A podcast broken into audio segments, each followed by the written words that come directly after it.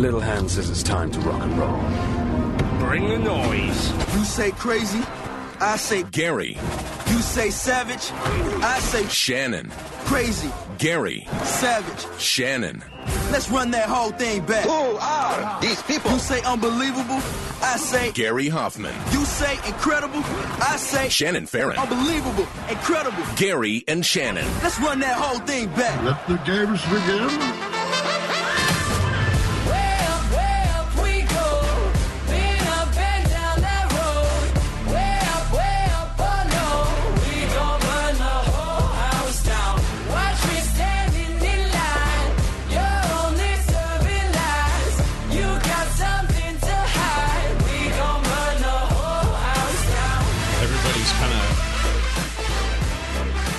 Walking on eggshells today around you.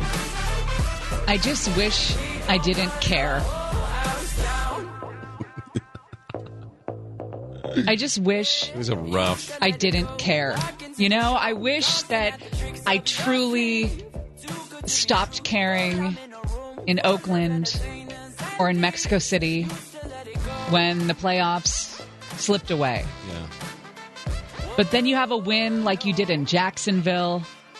Thought maybe you could string a couple of these things together, maybe end the season eight and eight.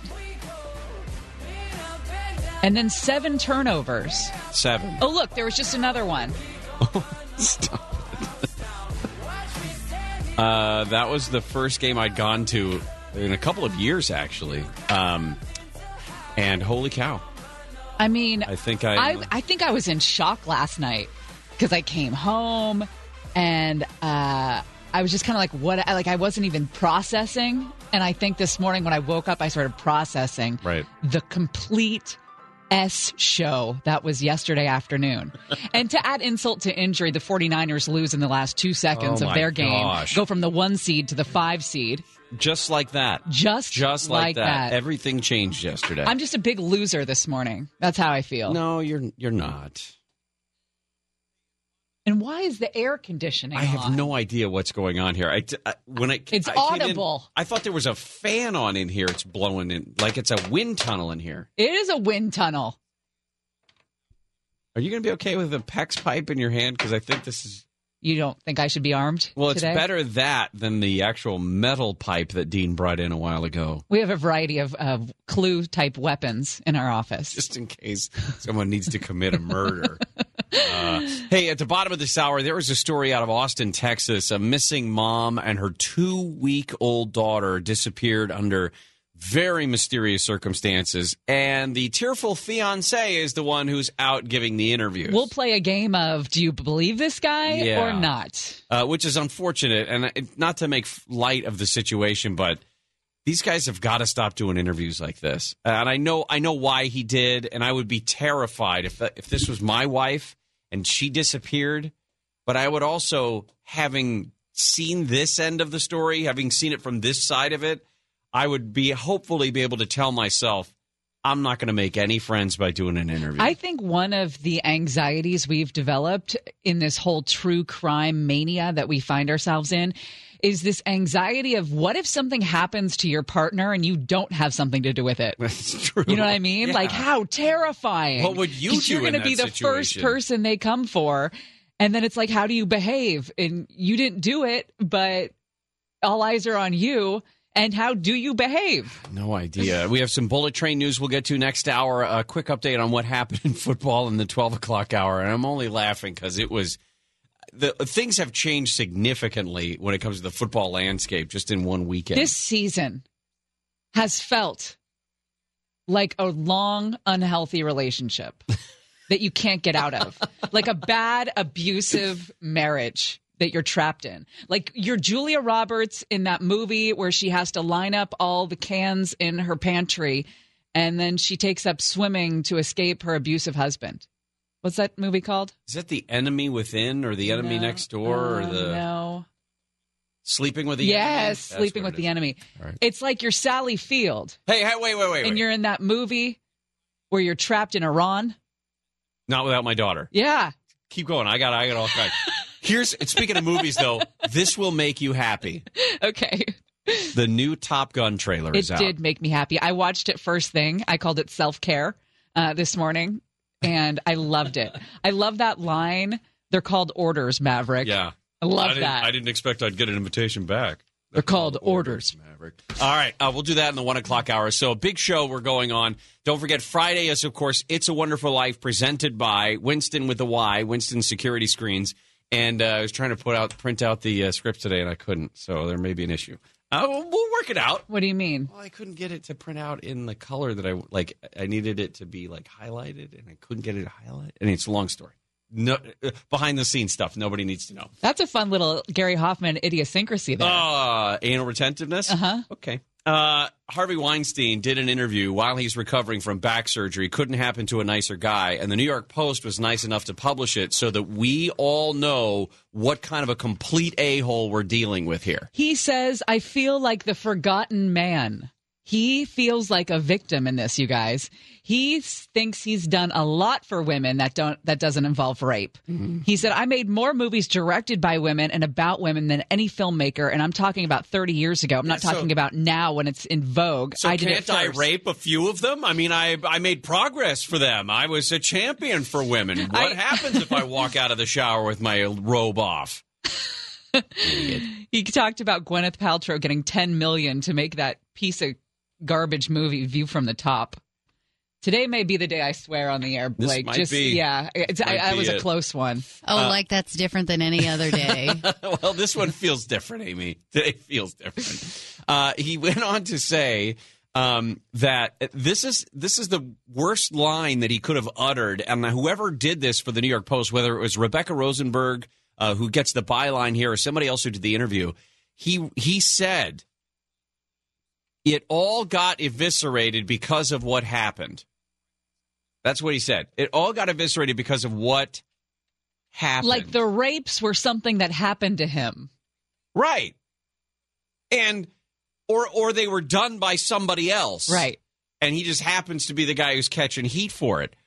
What a complete and, and again, this is not a surprise. It's not a surprise that this guy thinks this way. It's not a surprise No. that he believes just based on his own words that because he had women directing some of his movies and he made movies about women, getting rapey with a couple of them is totally understandable. He's accused of first degree rape, third degree rape, criminal sexual act, two counts of predatory sexual assault, and that's just the stuff that they were able to get him on. Yeah. I mean, we're talking uh, dozens, hundreds probably of issues of him behaving badly. Um, they he also pushed back against the allegations that we had heard yesterday that he had been tam- I'm sorry last week that he'd been tampering with his ankle monitor so he could hide where he was going. He said that prosecutors only brought that up because they were trying to embarrass him. Sir, you're an embarrassment all by yourself. You masturbated into a potted plant. Well, I didn't do it. that is an excellent point. You are not the one who uh, watered the rubber tree plant. Or, Good lord. whatever. The, this guy is an embarrassment himself. Why would prosecutors need to do anything to embarrass him? Yeah. Uh, anyway, he, he's recovering from this back surgery. I guess he had some bones taken out of his back, so uh, less spineless even than he was before. Then, so anyway, uh, this is a trial that I don't. I still do not expect it to go to trial, and it's still it's scheduled to begin a few weeks from now. There was a highlight to yesterday's game. I met some new Gas family members. I met Carlos. He and his daughter were there. Lovely people. Uh, also, we have a new show baby, baby Maddox. I met yesterday, and Maddox's parents, Morgan and Michelle. So that was nice. There were so you're right. There were some highlights. There, like in the third quarter, the sun hit me just right, and I was so warm. It was so nice. It was so nice. The Vikings fans are nice people. They are. They they are the most well behaved fans I think I've ever experienced. yeah, they were really, really, really nice. good people. good people. All right, when we come back, Oh, Uh, another turnover. Stop it. Prosecutors say that a guy stole $80,000 from a bank vault. Uh, Your Honor, can I introduce Exhibit A? His Instagram account that shows him with $88,000 in cash. We've got a Gary and Shannon life lesson headed straight for you coming up next. Gary and Shannon will continue. Feels good to be running from the devil. Another breath and I'm up another level. It feels good to be up above the clouds. It feels good for the first time in a long time now. Gary and Shannon, KFI AM 640, live everywhere on that iHeartRadio app. The president making it clear he intends to participate in at least three general election debates, but he's threatening to sidestep the nonprofit group that's charged with running them. He's complaining that the Commission on Presidential Debates is stacked with Trump haters and never Trumpers. He tweeted that his record is so good that perhaps I would consider three more debates. Oh, stop it. Just do three. Any more than that's crazy. Do three. Be happy with it. Um, we will talk in Swamp Watch about the new suggestion from Chuck Schumer that they introduce a few new witnesses, uh, four witnesses that he wants to see in the uh, Senate trial. Although I don't think that's where they do the fact based the fact finding in the Senate. So um, it would be interesting to see what John Bolton had to say, but I don't think that's going to happen. Well, this story comes to us from Charlotte, North Carolina. Orlando Henderson. He is 29 years old and he worked at a Wells Fargo there in Charlotte. He was skimming money from the vault. Yeah, the FBI says that he was stealing cash, uh, the bank customers' cash deposits out of this bank vault for several months. He started stealing, it looks like, a couple months after he was hired. Um, he started small in June of this year. His first theft was for about 400 bucks. And then the next week, he took $200. And a couple days after that, he took 400. And then fast forward to late July when he's taking 13 grand at a time, 10 grand at a time. Now, many of those times he would uh, he would then take that ma- that money, just stacks of bills, basically, and deposit it into an ATM near the bank where he worked, and that's difficult. Apparently, you know why I know it's difficult because he wrote on Facebook, "I make it look easy, but this s really a process." Yeah, I mean it's hard to go into the vault and steal and steal and steal after time and time and time again. It And is a process. He uh, used fake documents. He destroyed bank documents to hide all of this, and then he used twenty grand of it to put a down payment on a new Mercedes Benz. Yeah, and I don't know exactly what it was that tripped him up, but that may have been something that put him on everybody's radar. 20 down on a Mercedes Benz, and then falsified bank documents to get a car loan from another financial institution to cover the remaining balance for the Mercedes.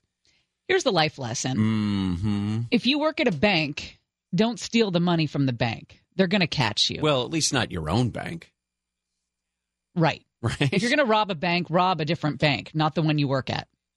Two counts of financial institution fraud, 19 counts of theft, embezzlement, and misapplication, If you do and rob 12 counts of making false entries. if you do rob the bank in which you work, don't go to social media and take pictures with the hundreds. Yeah, and complain about the process that you're involved with, right? Man, this is hard work. This stack of bills, and there's a great picture of him with a stack one, two, three, four, like 10 stacks of rubber banded bills together next to his face. This, this is a process, man. Woo! I am tired from looking around all these bills. Here's the other thing. Yeah. They they didn't catch him until December. This was all in June and July. Yeah. How dumb is this bank? How does 88 grand go missing from a bank vault and you don't know for 6 months? and it's and it's somebody right under your nose Well, it. and it makes me it makes me think. At least originally, the 200 here, the 400 there, maybe that falls well below the number that would raise suspicion. I mean, money's lost all the time, and banks have a lot of cash on hand anyway. I guess I don't know. I mean, but then he saw he thought, hey, if I can get 400, why wouldn't I be able to get away with 4,000? It's a slippery slope, isn't it? is. It is a slippery slope.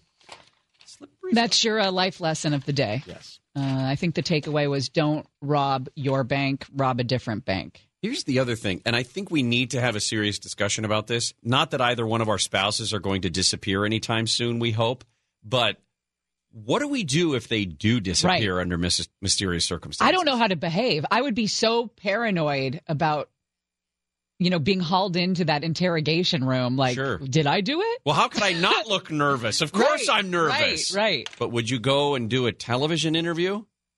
I don't think so. There's a woman missing from Austin, Texas, and her fiance did the unspeakable. Well, at least the interview part of Just it. Just because I don't look good on TV. Stop it. Gary and Shannon will continue in a moment.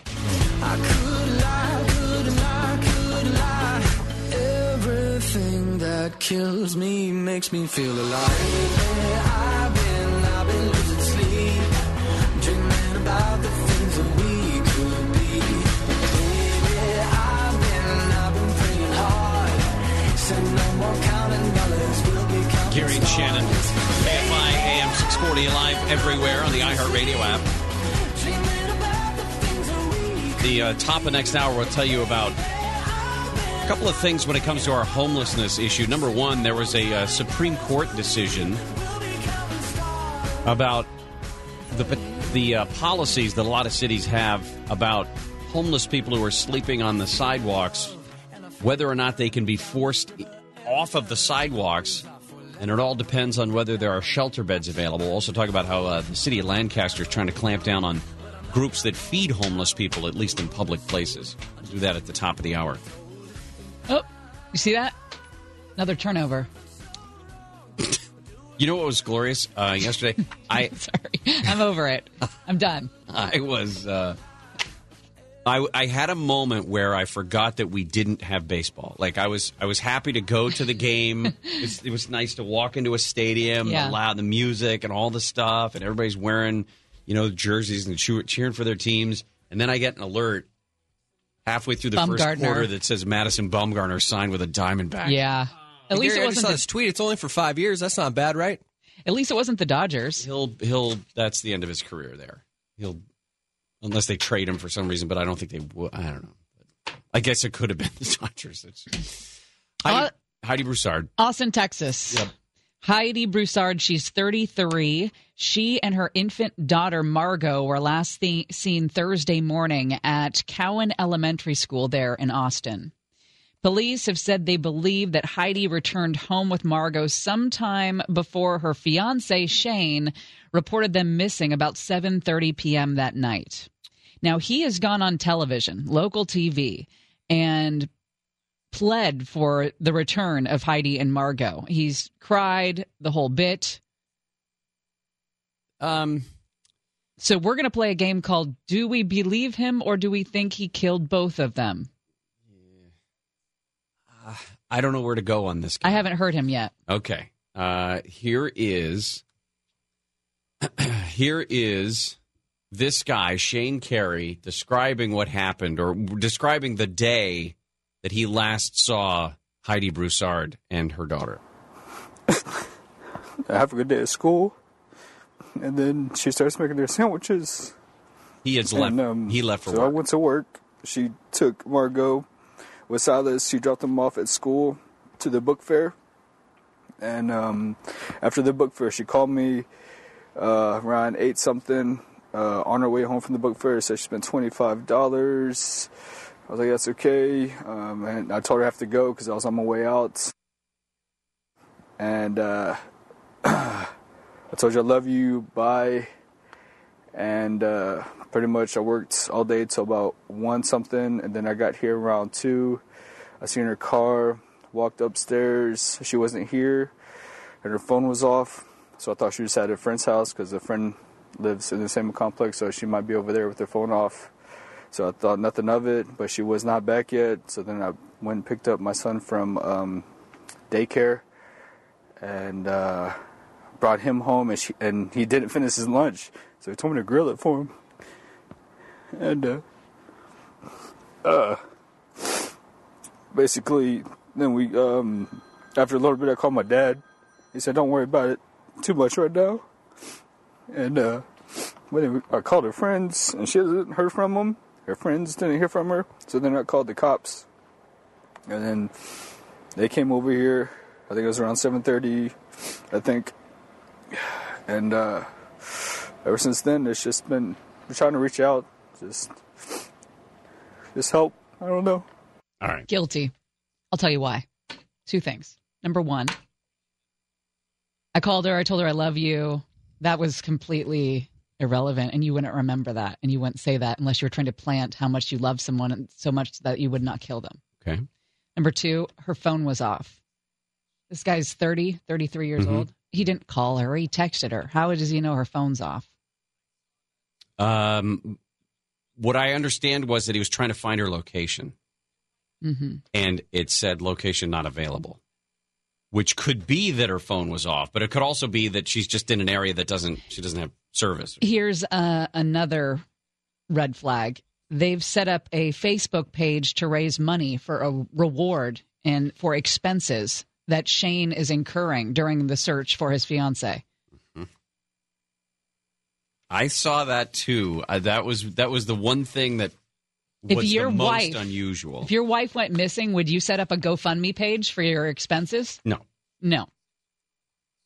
no. I, the thing about it is you to get rid of her. Well, we saw this in Colorado, right? We saw that he wanted to get rid of her, and to do so, he also had to get rid of the kids. Yes. In this case, he would have to get rid of her, and to do so, he'd also have to get rid of a two-week-old infant. If this, I mean, if if this guy had nefarious bad things going on, but he also has a six-year-old, right? I mean, she does. She has a six-year-old. So that was when he was talking about grilling lunch for the six-year-old kid that he had to go pick up from school. Was that an afterthought? Was that a I forgot that I had a six-year-old that I was going to have to take care of as well, or I don't know. Now, there's a couple of weird things about this. Do you think there's a chance that we, we violated the Denise Huskins rule here? Oh, totally. Oh, really? I, I do. I mean, I, I, and I think that we've learned from that case specifically. You, we can't just assume that he did it. that he did it because okay, who's Denise Hus- Huskins? Denise Huskins is the woman from Vallejo. Uh, that was kidnapped. Oh, right. And no one believed her. brought Yeah. to Southern Yeah. California. She didn't want the FBI plane ride home, and everybody thought, "Oh, okay, right, sure, you got kidnapped," and she did. Um, the the the thing about what what he's doing now is putting this uncomfortable, weird, awkward, nervous interview out there. But I don't know what else it would be. I mean, how, you he can't come off too calm, or else we would go, "Oh, he totally did it." And if he comes off nervous, we can't also automatically say, "Oh, he totally did it." We're going to see what we want to see Right. when we watch these interviews. Now, the the Austin Police Department has not done an update on this case since Friday. That says something to me. Austin's not some podunk town in the middle of Texas where they don't have the ability to update a case like this. I am. I I would guess that somewhere, some detective who's on this case is just sitting back watching this guy dig his own hole Yes. which is unfortunate because while that's going on, if you're not out there actively searching, yeah, I mean, if you're the Austin Police Department and it doesn't look like you're actively searching for this woman and her two week old infant, it seems like the case is pretty much closed. Well, at one point when he's doing an interview with KVUE on Sunday, um, they said he had appeared unsettled and overwhelmed, and that he paused a couple times to readjust himself and said out loud something to the effect of that he wanted to act more natural for the camera. Right. Don't do that. Don't do that. But then again, what if he had somebody that he had hired to stand there and tell him that sort of thing? Okay, okay, what we're going to do, Shane, is just be calm. Don't be too nervous. Don't be too not nervous. Just be natural. Okay, go do the interview. And then if there's a media person next to him who's like, wait, uh, stop. Can we stop? Can we go back to one, please? Um, Shane, you're acting really nervous, and we don't. We, we want to not be too nervous. Again, if your wife went missing, you wouldn't look for a PR manager. That's what I mean. Yeah. All right, coming up next Terror in the Skies. Is it possum or opossum? And why is it that people try to correct us every time? You're going to get so many messages about that. When you say possum and opossum and you're in North America, it's the same damn thing. I also have a problem with the word onion. Say it again. Onion. Is that right? Yeah, but I get a lot of heat on that too. because you put a G in it. Onion. But you didn't when you I said didn't because I was Oh, you were- I was trying I was trying to act natural for the camera. Gary and Shannon.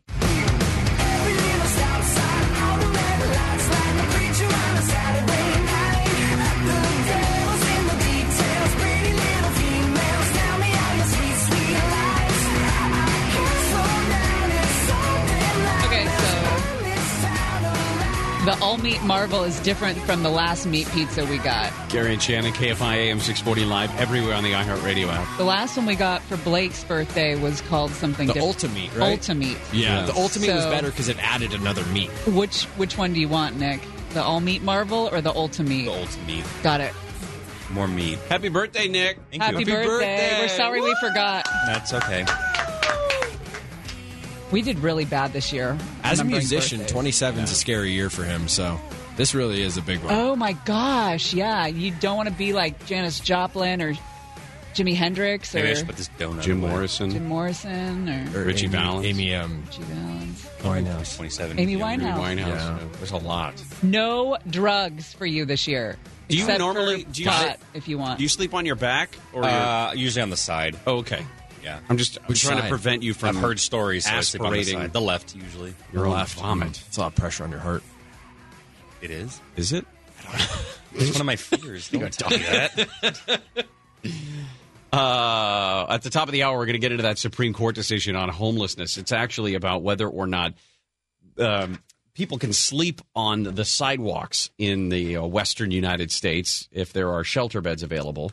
We'll talk about that. Also, the uh, I know that we've been looking for this missing hiker on Mount Baldy, but um, got to be honest with you, I don't think uh, the outlook is good. no, that person has not made it. Now a rescuer has died in that search too. So we'll talk about that. It's time for Terror in the Skies. Flight 209er, you are cleared for takeoff. Roger. Get off my plane. Roger, Roger. What's our vector, Victor? Enough is enough! I have had it with these monkey fighting snakes on this Monday to Friday plane! It's Gary and Shannon's Terror in the Skies on KFI. Gerald Tautenhahn has officially been contacted by producer Nick. We're waiting to hear back from Gerald. Gerald and Zatara flew to Austin from Los Angeles a few days back to visit mom for Thanksgiving. That's nice, right? That's very nice. But Gerald and Zatara were an unusual combination in that Gerald is a human and Zatara is an opossum. He says because of all but I like it. because of all the attention his awesome possum gets, he was skeptical about flying with her. So about a month in advance of his trip, he contacts the people that he thinks need to be called. For example, the Department of Transportation Oh God, we are such a dumb people. and clears it with them to have Zatara fly with him. Please stop flying with animals that are I once took a flight that was Hello Kitty themed. He also cleared it with JetBlue, according to Gerald, and Gerald says they said it was fine. And initially, it seemed like it was. He made his way, gets in the JetBlue airplane, and flies from LA to Austin. He and Zatara and mom, the three of them, have a, just a rockin' Thanksgiving. When he gets back at, uh, I think it's Austin Bergstrom International Airport or whatever it is in Austin, to get on the plane, he's sitting there, and somebody, one of the flight attendants, walks up to him and says, Sir, can I talk to you outside for just a second? And they say, either you leave her here, Zatara, and you can stay with her, but she is not flying on this airplane. The feeling was insane, says Gerald. It was frustrating beyond belief because they let me come here with her, but now I can't return with her. Now, JetBlue's statement is pretty simple. JetBlue says, We gladly accept small dogs and cats in approved pet carriers. On the customer's return trip, our crew members witnessed the possum come out of its carrier and saw that it was neither cat nor dog. The crew members informed the customer that the opossum would not be able to fly, would travel on the flight, and worked to assist the customer with his options. You know, you know Bert, our engineer. Yeah. Bert used to have a pet squirrel. Mm-hmm. And at one point, Bert was going on vacation with his lovely bride, and he had Craig, our other engineer at the station, watch his pet squirrel. The squirrel's name was Velcro. Right.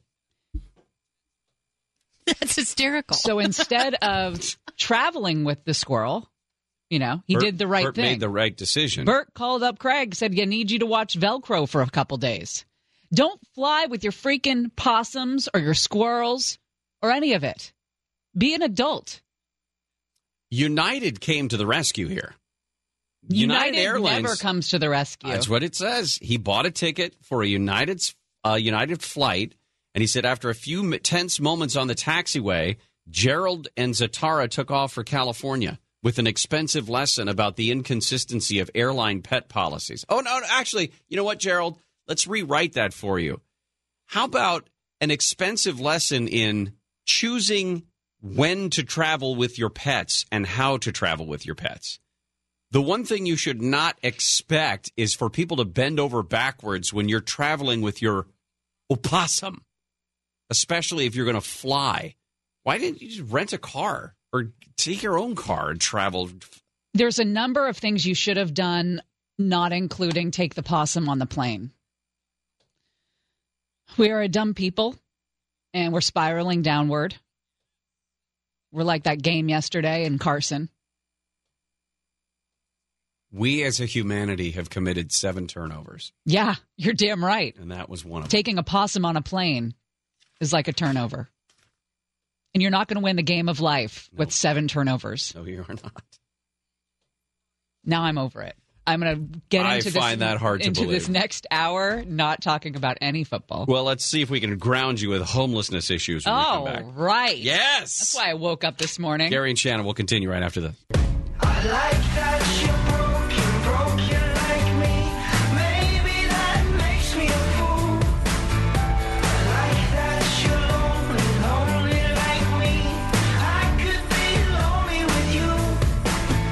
Gary and Shannon.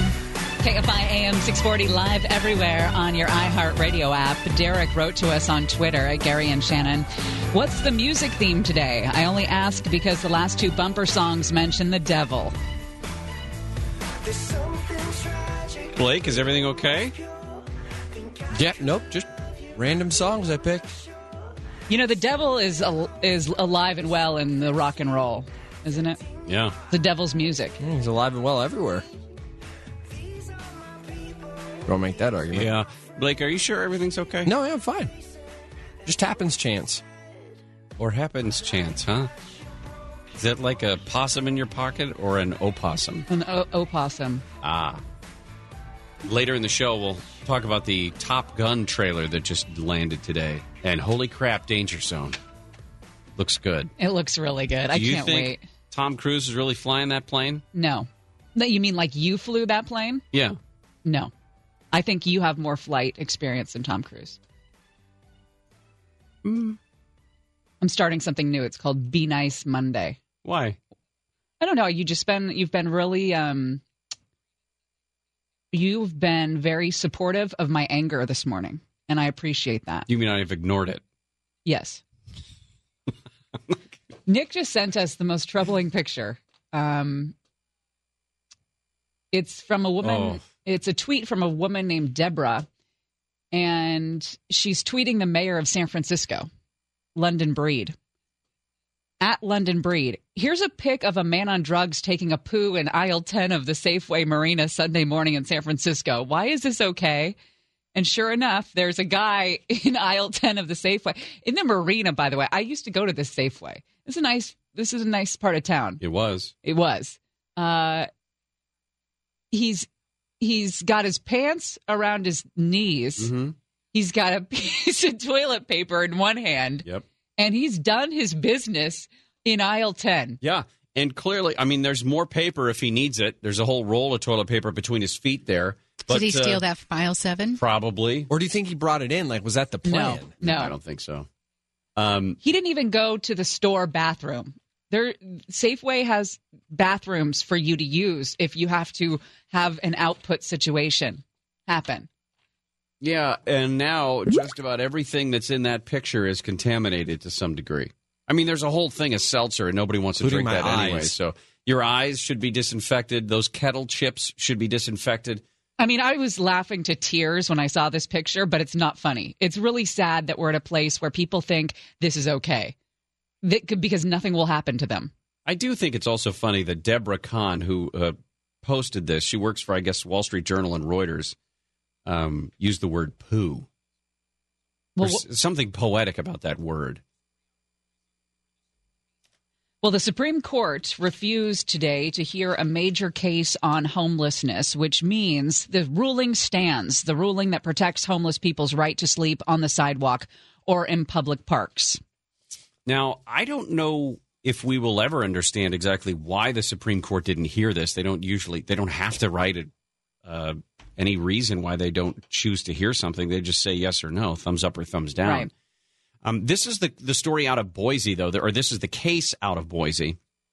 In a Ninth Circuit Court of Appeals uh, last year ruled that prosecuting people for sleeping on the sidewalk violates the Eighth Amendment's ban on cruel and unusual punishment. Lawyers for the homeless had argued yes, it was cruel and wrong to punish people who have nowhere else to sleep at night. The lawyers that were arguing in favor of the law, Theane Evangelis and Ted Olson, said nothing in the Constitution requires cities to surrender their streets, sidewalks, parks, riverbeds, and other public areas to vast encampments. And right now, the, the right to sleep on the sidewalk in the city of LA is enforceable at night. There was a there was a uh, similar ruling that was handed down about 10, 12 years ago that said that the city of Los Angeles cannot enforce its own laws against sleeping in public places. So instead of appeal, what the city did was negotiate a settlement so that they can enforce the no sleeping on sidewalks during the day from six in the morning until nine o'clock at night, but you can't sweep people out of there in the middle of the night. So we are back at square one, basically, when it comes to figuring out what sort of laws, if any, the police can actually enforce in these situations. Um, I don't know how this corresponds to someone dropping a deuce in aisle 10 at the uh, Marina Safeway. Well, because it's I mean- enabling behavior. The cities are enablers to all of these issues. And I think, but I think this is. You're not going to get punished for crapping in a Safeway or on the street because that's unfair. That's not because where else are you supposed to go? I mean, I don't know what kind of argument they're making up for it's okay to crap on the streets. And if you're London, Like it's one thing if you don't have anywhere to sleep or something like that, but it's never okay to crap in the aisle 10 of the Safeway. You should be punished for that. That should be something that that you get hauled into jail for. What if there's a medical issue that he all of a sudden just had to go and couldn't go anywhere else? um, then he wouldn't have toilet paper. Like this guy went to aisle seven, got the toilet paper, opened up that package, went to aisle 10, his preferred aisle, to crap. Because he's got the toilet roll right there and a wad of toilet paper. If it was an immediate situation, you don't arm yourself with toilet paper. It's true. But if you're London Breed, uh, what's your response to that? I mean, do you in a if I'm London Breed, I would write back that should never be okay, and this person should be taken into custody or put on a 5150 situation. That person should not be walking around. They think that's okay. But uh, what I'm, I guess my point is that she doesn't have the, uh, the ability to look at this on a wide scale and say that is indicative of a massive problem we've got in San Francisco, and we've got to stop this before everybody starts using aisle ten as their number two depository. Not funny. It is not It's funny. not funny. It is not. But that's another turnover right there. Uh, when we come back, That is another turnover. right? Crapping in an aisle 10 of a Safeway. You're not going to win doing that. You're not going to win the game of life. Uh, we've been watching. Listen, uh, I know your offensive line may not be as strong as you'd like it to be, but you got to fight through that. you got to ask to use. Make the better decisions. Right. Make better choices. Don't steal from aisle seven and then give back in aisle 10. Look at all the life lessons we're doing today. Man, this is a good Monday. This is a learning Monday. It is teachable moments. Teachable Moment Monday. It's good. When we come back, uh, there is a, a story that we've been following over the course of this week, and that is the uh, the missing hiker on Mount Baldy. There has been a death associated with the search now. We'll talk about that when we come back. Gary and Shannon.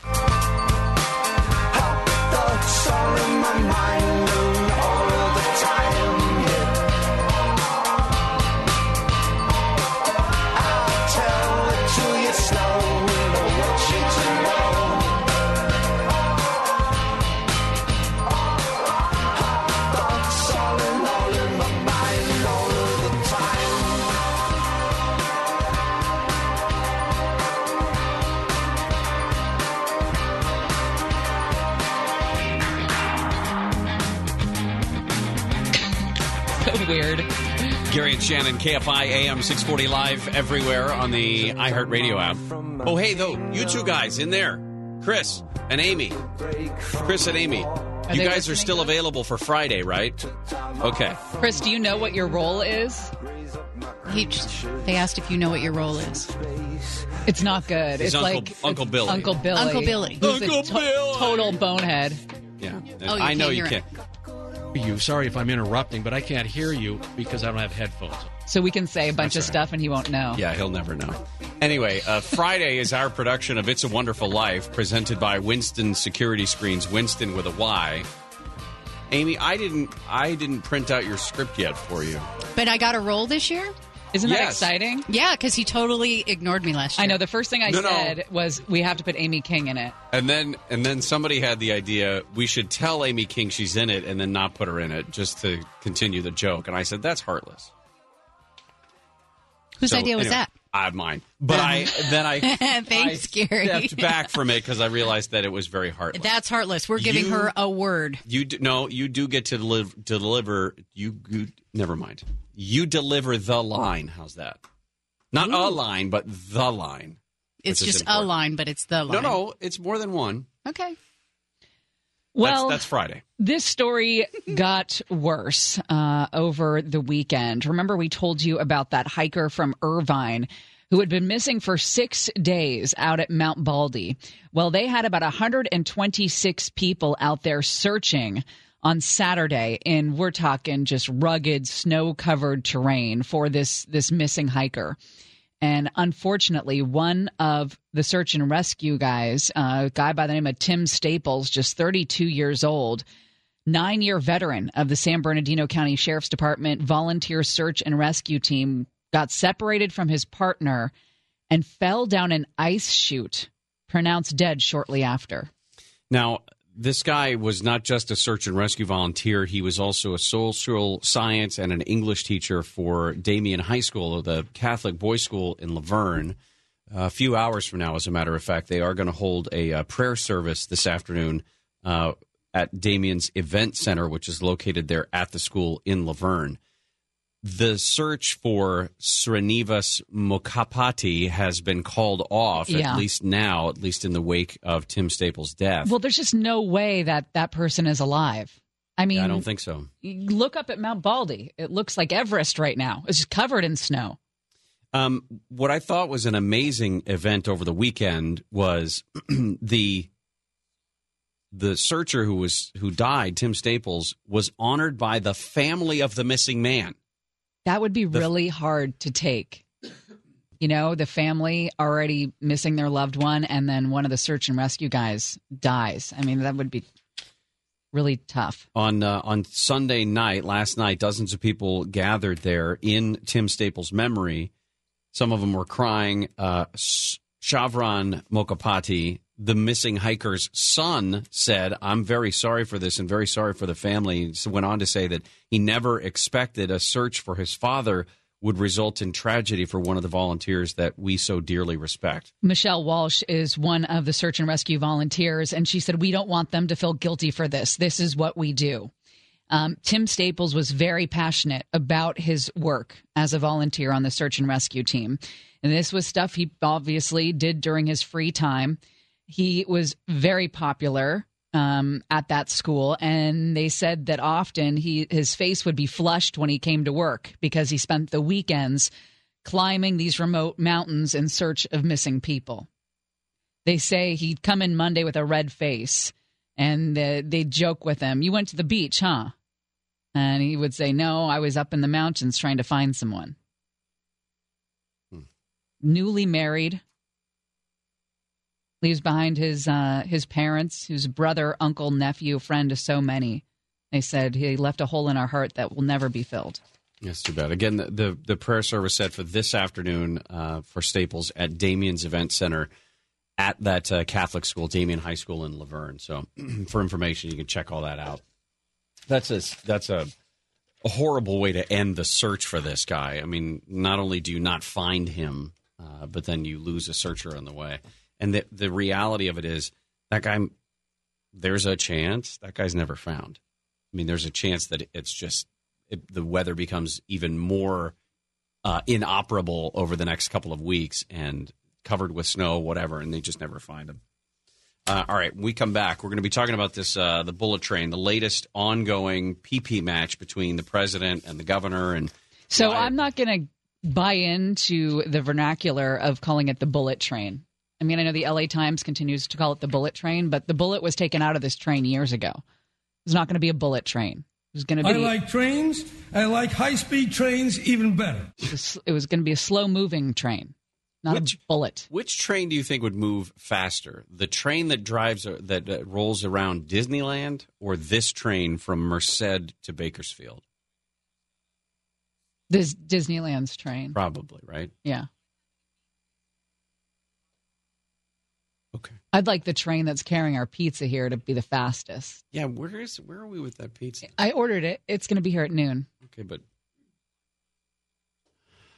your stomach My stomach wants it to have been here last hour. What's, what's funny is I heard your stomach growl one time, and then you ordered pizza, and I've heard it growl four times since you ordered pizza. Yeah. like your body knows that there's Right. something coming, and Yes. you just gotta slow it down and get it ready. And uh, a well, I didn't have any meats yesterday. I didn't have my bratwurst. oh no, No, oh that's too bad. I was too depressed. Uh, a reminder that on Friday, this is what we were talking about. On Friday, we are going to do our production of It's a Wonderful Life. Last year, we did A Christmas Carol. This year, It's a Wonderful Life.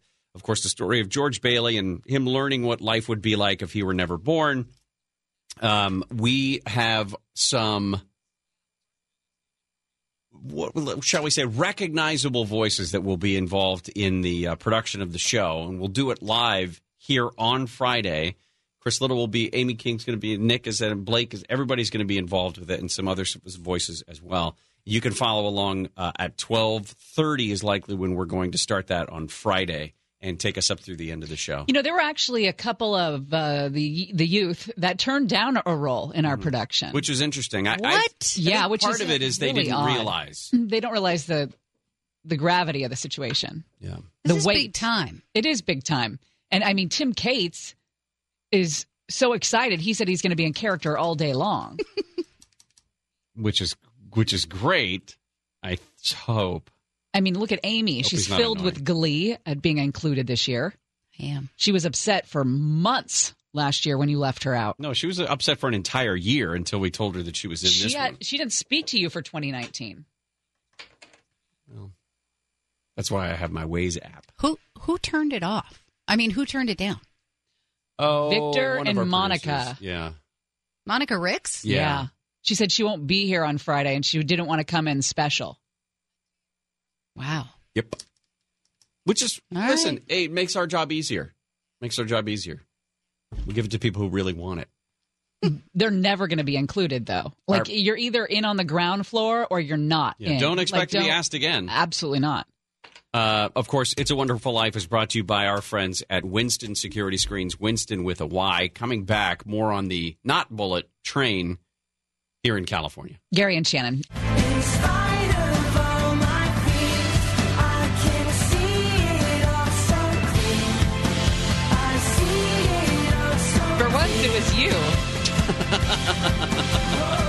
we got to be careful when the door of the studio is open. We're continuing our conversation. You have like a biological response, though, to open doors like that. I know. I have to say the worst things. Your potty mouth. Gary and Shannon, KFI AM Well, you were just talking about meat in your mouth. live everywhere on the iHeartRadio app. Hey, uh, I don't know if you heard this. We are waiting for the close of business today for Boeing to make a big announcement. Boeing has said they may stop producing their 737 MAX airplanes. Even though they've been grounded, Boeing has been cranking out those airplanes uh, up in Everett, and I think in South Carolina is where they put, uh, built part of them. But they're saying that now that there's not a return to service date until 2020 at the earliest, the board of directors for Boeing held a meeting in Chicago over the weekend. They could make a decision about this uh, future production of the airplane and are expected to make some sort of an announcement later today. Well, the California Slow Train That Will Never Be Built Authority is moving ahead with what they're calling an aggressive plan to issue the biggest contract in history. The agency last week took a key step, issuing a 30 year long contract to install track, set up high voltage electrical lines, create a digital signaling system, build a train garage, and deal with future maintenance of the equipment and track. It would cover the future track from San Jose to Bakersfield. Mm-hmm. Mhm. Yeah, I feel like we should all be riding a unicorn right now. I'm. Uh, I think what's frustrating about this is not just as a taxpayer how ridiculous this is. I mean, just absolutely ludicrous compared to what the original proposition was. Was it? Was it Prop One A that we voted for a high speed rail? And I don't mean we like you and I. I mean we like the fifty one percent of boneheads in the state who voted in favor of it. Here's the Um, thing. I liked the idea of having a bullet train from San Francisco to Los Angeles. I thought that was a great idea. I've I've gone on these trains in Europe. They it, you know, it's it covers a lot of ground really quickly, but that's not what this was going to be. They were not able to make it a fast train. So it was going to be a slow train to San Francisco. Or it was going to end up somewhere being near like 5 hours or something, like Yeah. the same time that you would take to drive. Because the simple issue, I mean, the simple theory of high speed rail from San Francisco to LA is not that hard. If you were to ask seven people on the street, where would you go? They would say, I'm just build it along I 5 Yep. or in the middle of I 5 or along, uh, you know. but, but no, that did not work because logic goes out the window when you start uh, introducing Sacramento lawmakers into all of this. But one of the frustrating things is just as a taxpayer, it sucks. But how is it that we're we're supposed to suggest to high school students, junior high students, college students, whatever, that this is the way that you run a state? How could they possibly look to an example like high speed rail authority as a bureaucracy to be proud of? Because they continue to push through this despite the fact that there is absolutely zero success in this. That whatever finished product is will not look will not look anything like what it was supposed to look right. like. They're asking for bids from three international teams that could result in an award in 2020 and notice to begin work by September. hmm if the contract goes forward, they're saying that this would put a huge dent in any plans to put the brakes, pardon the pun, on this thing and stop it in its tracks, stop pouring money, good money after bad, and stop this fiasco before it gets any worse. The Bullet Train Project obtained two grants during the Obama years for a total of about $3.5 billion.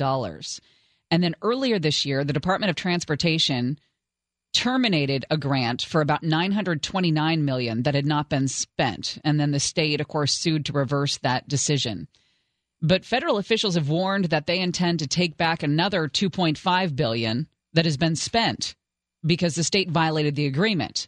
The feds have us have uh, absolute ground here.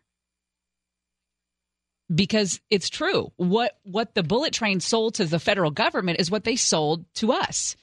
It was going to be this fast train a bullet train but then they realized it wasn't going to be that so when the federal government realized that they had lied or that it just wasn't going to be the project that they had signed off on they said wait a minute we didn't sign off on that give us that money back and they have the grounds to ask for that back Yeah, this is this is like if you borrowed money from your parents in order to buy a car. and I turned around and bought Hot Rails They'd be like, "Give me that money back." Hot rails and a bicycle. I mean, there's still some transportation to it, but it's a bicycle, and it's not it's not a car. You can't carry friends, and you're not going very fast. The then your parents say, you know what, you're going to give me that money back, and you start fighting. Well, no, you said I could buy a car with it. Well, yeah, we said you could buy a car, but you bought hot rails and a bicycle. The work is far behind schedule, as we have Oh, really? talked about. Only Oh, a Christ. third of all the bridges, viaducts, and other structures have even begun construction. The work was originally supposed to have been completed by 2017 at the cost of six billion. That has ballooned to 10.6 billion now. And do you see the mental gymnastics that the rail, rail authority is now going through to put this thing together? They're saying that um, if they don't speed this up, they could not have all the civil work completed to install the track by 2022. Remember, there were going to be trains running on this thing next year when we originally decided that this was a good idea. It's just been turnover after turnover after turnover. Why does the rail authority even exist still? to help manage that. Seriously, how do you go to work every day if you're the rail authority and just sit in your failures? Just sit in it. I just assume that you're just stealing some money. five and nine BS right there. Yeah, I, I don't. I mean, the the the holiday parties must be spectacular at the holi- the uh, rail authority. Oh, there's there's lotions and and CBD oils and all of that. I don't think they have any perspective about what failures they are and how unfeasible it is still.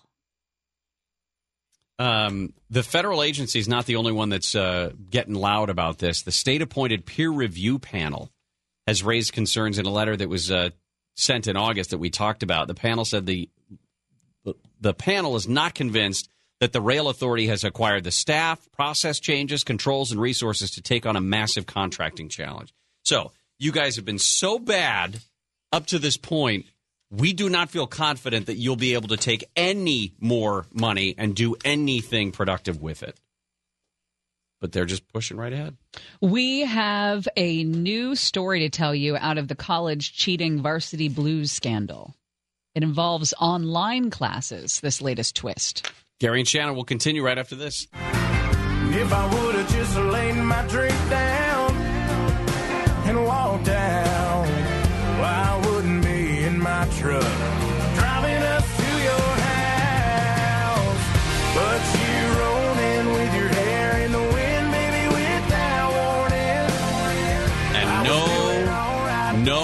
of taint tanning will burn that out. None.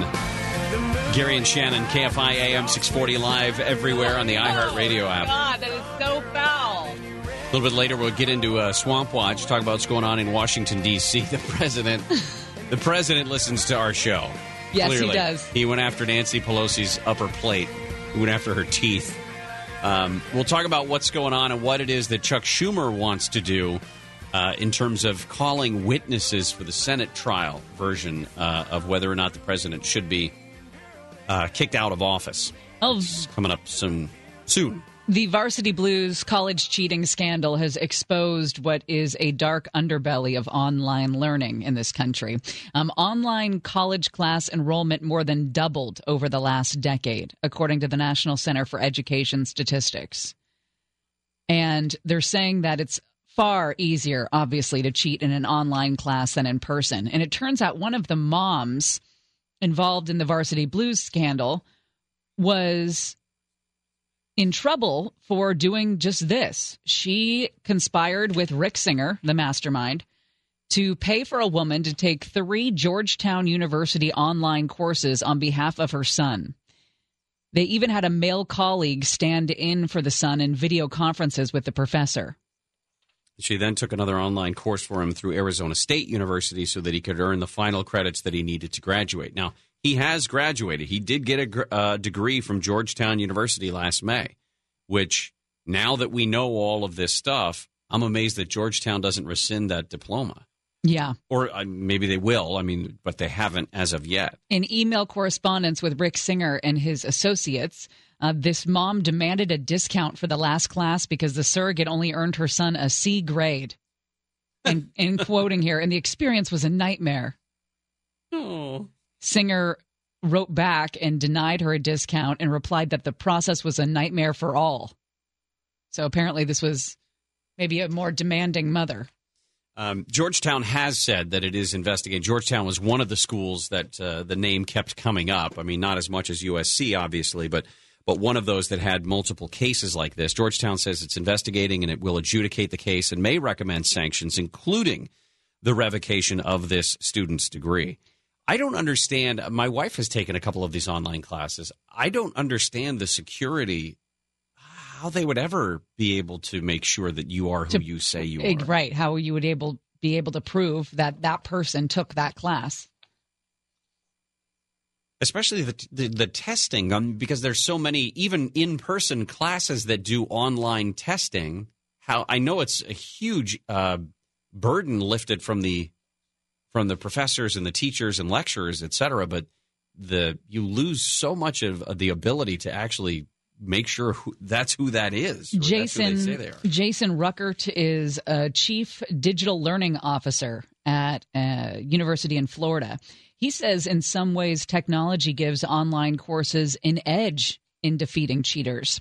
He says software can track locations where students log in, learn to recognize a student's keystroke pattern, and check for plagiarism by scanning other published reports. He said, I believe identifying a student cheating in an online classroom might be easier than doing so in a large face to face course. Interesting.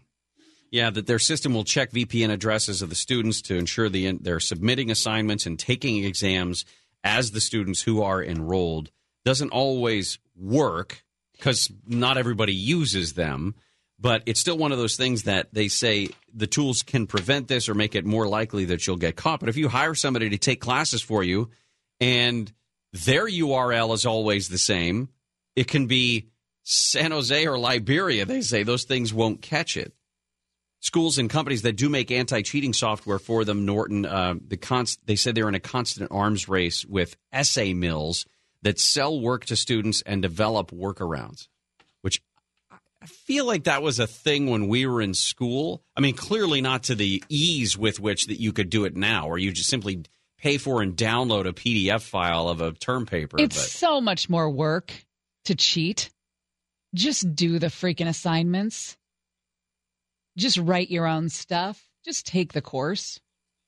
So much more effort. The um, the only warning I think I've seen in the context of my daughter who's a senior in high school, the only warnings that I've seen are that whatever paper you turn in, it will be run up against a database of papers, like you were talking about this, you know, these mills um, where they can check and see whether your work is plagiarized, just on a database of all these other papers. But I mean, you could.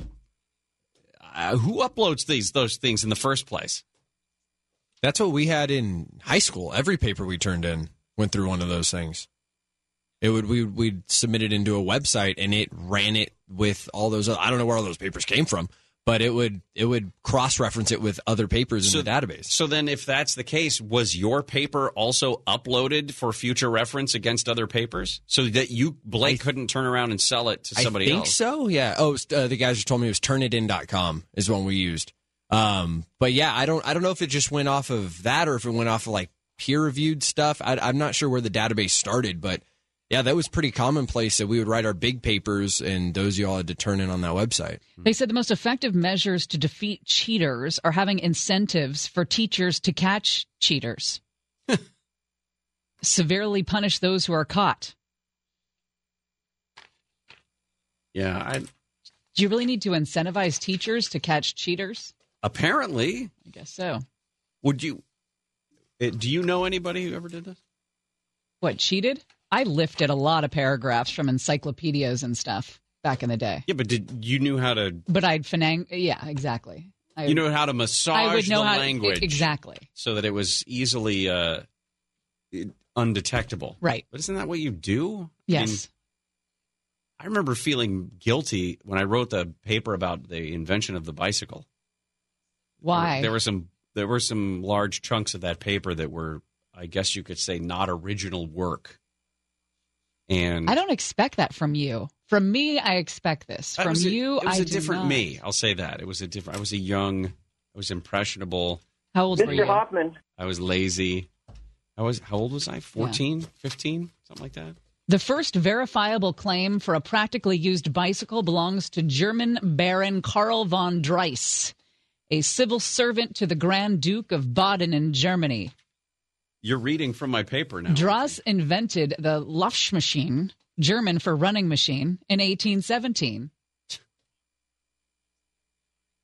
The history of the bicycle. I'm telling you, it's fascinating.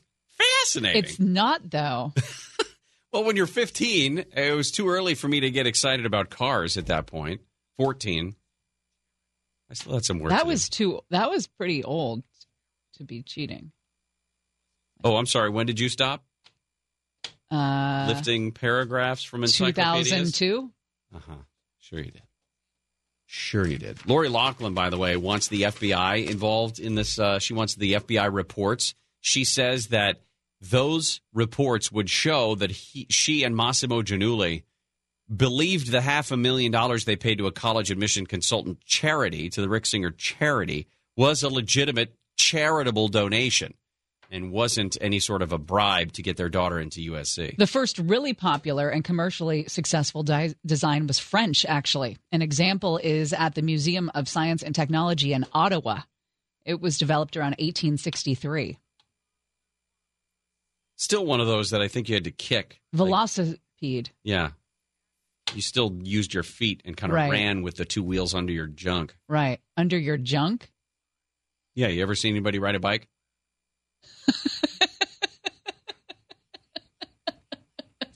Show is so stupid. I agree. Uh, agree. let's talk trending when we come back. Did you ever Shannon. see anyone ride a bike? We'll continue right after that.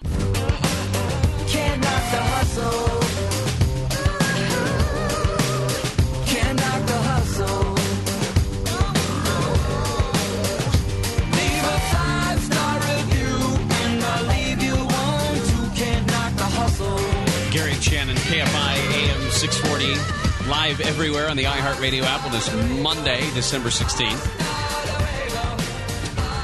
Uh, damn near lunchtime. Oh, yeah, that pizza should be here. Is that where Nick went? He's going to eat the entire birthday pizza by himself. Yeah. Could happen. Haven't seen him for a few minutes. Well, it is his birthday. Yeah, if, if he wants to eat the whole pizza. We couldn't be too mad if he No.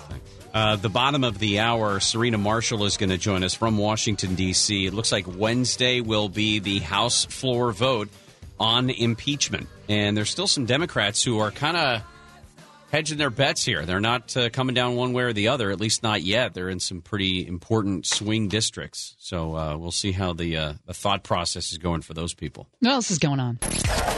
Time for What's Happening. Well, Boeing shares fell today as the company is expected to soon decide whether to further cut or just suspend production of that 737 MAX.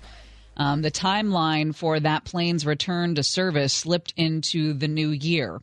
The uh, company has repeatedly warned investors that it could cut output of the planes again or suspect uh, suspend its production line if this flight ban drags on longer.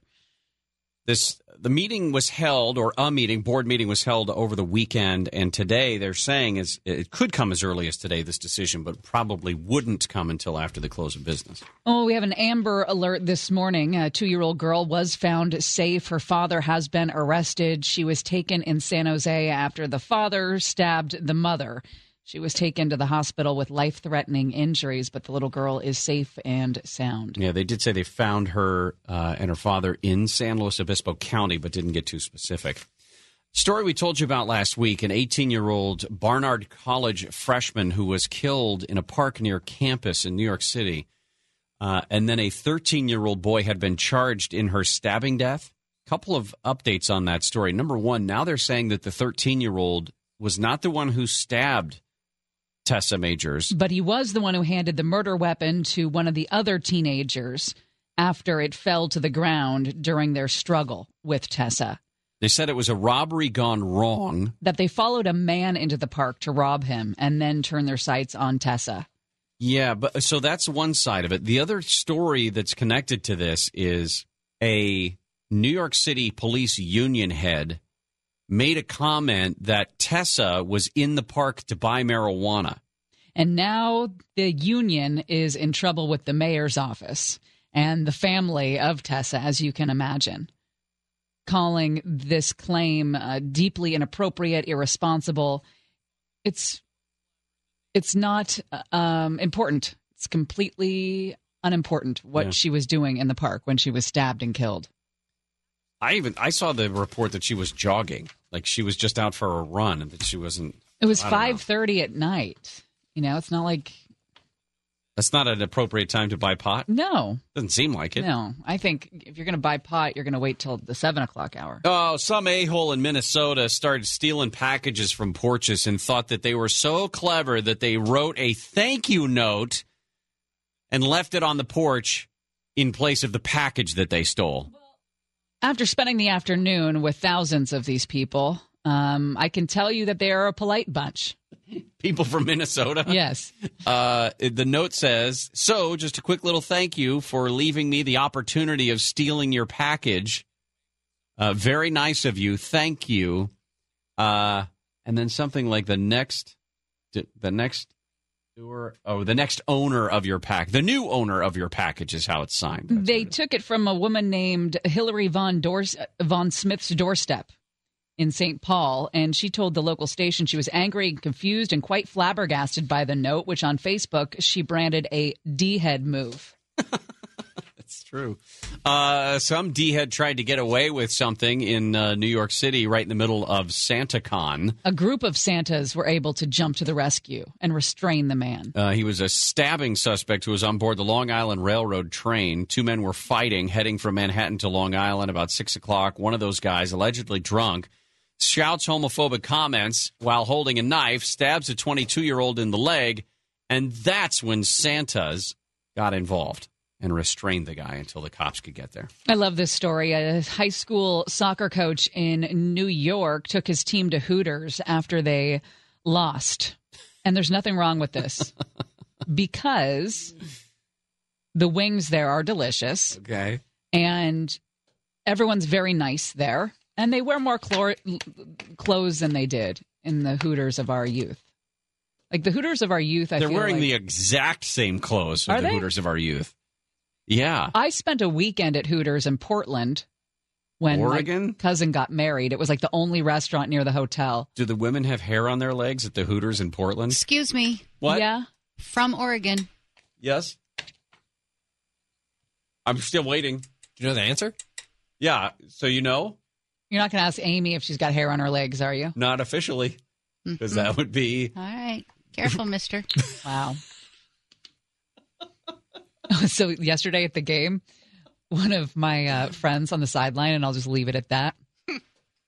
He uh, he's trying to tell me and, and Haley, who's a team reporter, a story, and uh, and he goes, "What's it called again? What's it called? You know, the women's effing movement. What's that called?" Oh, jeez. so hilarious. Uh, me too. What do you call it? All them broads Yeah. that get all mouthy? totally. That's great. Uh, good times. All right, coming up next, we will uh, continue our therapy Speaking session. football. There's I other, have a que- I listen. have There's an other stories to talk about other than turnover gate. Uh, uh, there are uh, the Raiders who have officially left Oakland and to a sea of booze for Derek Carr. There's the story out of the Dallas Rams game about the weird coin toss to Yeah. talk about as well. Can't remember there ever being a, a replay like that. Yeah, I that mean, was to go to New York to hear the audio of the coin flip. It was And odd. Uh, and I do have a sports fan etiquette question, not Oh. specific to football, but just if you're going to go to a game, I have, I have an etiquette question. Okay. All right.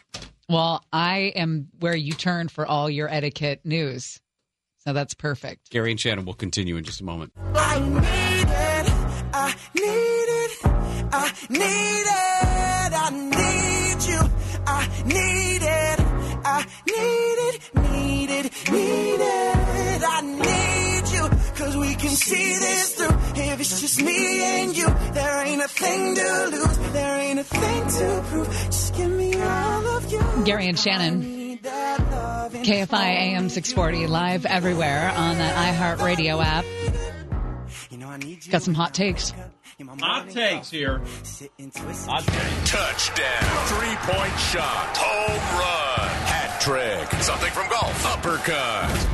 All gas, no brakes. It's time for Gary and Shannon's Hot Sports Takes. Well, it's been a couple uh, tough weeks to call games in the NFL. No fantasy foreplay winners. Also, no winners yesterday. Ever at all in any I in wanted- any arena. I wanted to talk a little bit about the Heisman speech from Joe Burrow. Joe Burrow, who won the Heisman Saturday night, quarterback from LSU. If you haven't seen him play, it is a treat. He won in a record breaking landslide. This is the first time in 60 years LSU brought home the uh, the Heisman, and he thanked his fellow teammates, as you can imagine, and his coaches and and past Heisman winners. But then he kind of paused to collect himself, and he talked about his hometown. And he said, coming from Southeast Ohio, it's a very, very impoverished area. The poverty rate is almost two times the national average. There are so many people there that don't have a lot. And I'm up here for all those kids in Athens and Athens County that go to home with go home with not a lot of food on the table, hungry after school. You guys can be up here too. And there was a person in Athens who started a Facebook fundraiser for the Athens County Food Pantry. They've already raised more than $120,000. Wow. Just from that speech. Yes. Uh, there are a lot of people who are saying that Joe Burrow is uh, a guy who plays in the same vein as um, as Tom Brady. That he is a Tom Brady.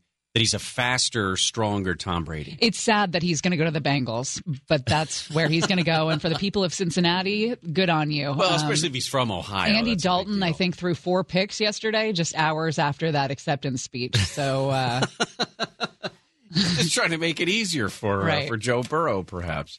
Uh, yesterday, I was at you were as well the uh, the Chargers game. Chargers hosted the Minnesota Vikings, and those Minnesota Vikings fans who showed up to that game were the nicest people yes, in the world. they really were. It was the best crowd, the most well behaved crowd I think I've ever seen, ever. And, and no matter what game, my whole life. I mean, they were just so well behaved and. But the Chargers ended up losing in uh, unusual fashion. Only that their losses up to this point had been by one score. They hadn't had that many points hung on them since 2011. Wow. They don't lose like that.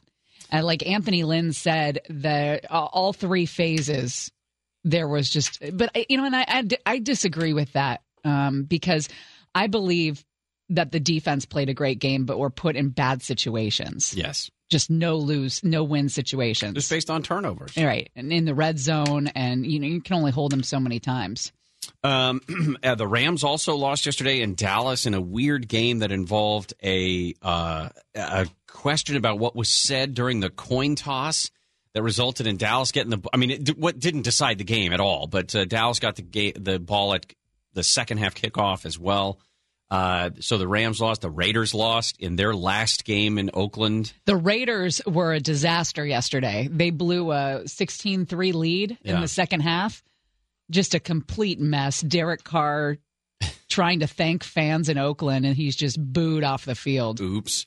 And then the 49ers lost as well. I mean, all California football teams lost. It was a yesterday. bad day, guys. Hey, I have a question. This is my sports etiquette question. So, if you're going to a game, which jerseys are you allowed to wear? Well, this is an etiquette question that is going to have a lot of answers depending on on your own belief system. I I saw a guy in, in a Lions jersey Yeah. yesterday at the game, and uh, here's the thing: some football fans are just going to go to a game because it's a game, it's an Right. NFL game. They're a they wanna football go. fan. They'll watch anybody. Right, and they'll wear their Detroit Lions jersey even though the Detroit Lions are not playing at that stadium that day. I don't understand those people, but they're out there. Yeah. The, so here's the thing. I actually took down the the list of of just out of place jerseys yesterday. Okay. Again, we're watching the Vikings play the Chargers. Yeah.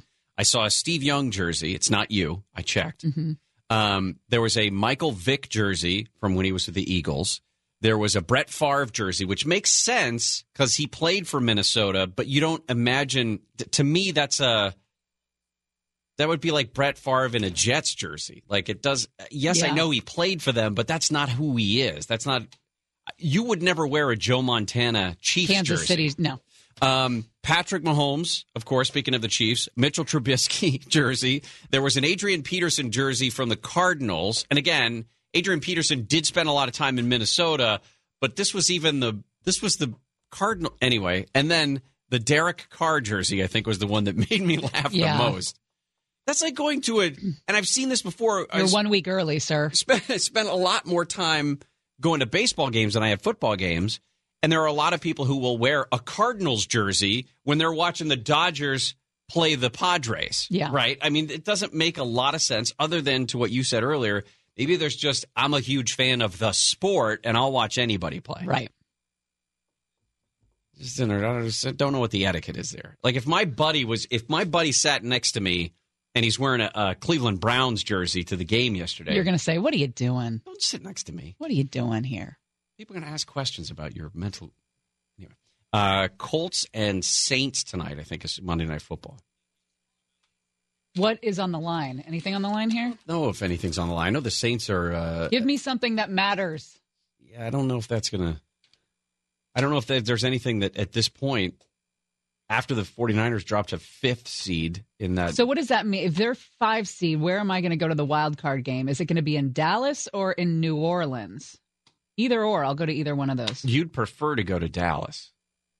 Yes, I mean, just in terms of the the team. Yeah, being, being able because there's to come out of there always with a victory. a chance that the Cowboys crap themselves. Oh, that's. I think this whole season has been a series of them crapping themselves. It's just that uh, Jared, uh, Jared Goff had a bigger one waiting for them than they did. Are you trying to figure out what's on what's on line the line for tonight? Yeah, and it doesn't look like much. I don't think much of anything because the the Saints are in it for sure, as are a bunch of other teams. So uh, as we get into the d- deeper into the season, it looks like there's not a whole lot of uh, changes that are going to be going on. It's just who is going to be seated where. We know basically what the playoff teams are. So when we come back, speaking of playoff teams, impeachment. That doesn't make any sense. No, but I was just trying to make. I feel like you could have done something there, something special. like what? I don't know. Okay, well, speaking of playoff teams, impeachment is just around the corner. We'll talk about what it means when the House votes on Wednesday and then what Chuck Schumer has been saying he wants to happen in the Senate trial if, in fact, they do vote to impeach, which is likely they will. Also, proof that the president listens to this show. Love it. Gary and Shannon will continue right after this.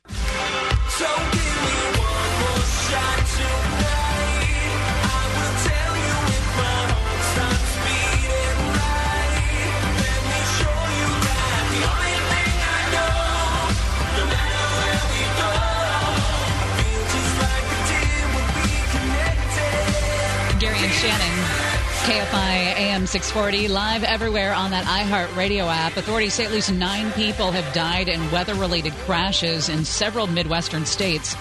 Huge storm dumped nearly a foot of snow in places, forced schools to close. National Weather Service says this was part of a storm system that hit parts of the Midwest, expected to extend into the Northeast through Tuesday. You ever heard of Instagram face?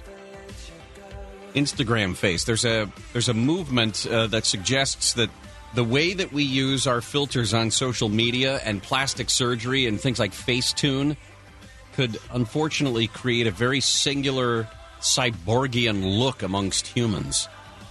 That seems nice. That sounds terrible. Sorry, rather dystopian look at the world. But I mean, it, like you said, it was a bad football day. So I don't want to hear the F word anymore today. you were just watching post game press conferences from around the league. I know. And I said, why am I doing this? Let's let's talk politics. Time for swamp. Yeah. Water. Cleanse our palate. Get drain it. the swamp.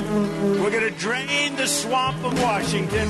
We're going to have fun doing it. We're all doing it together.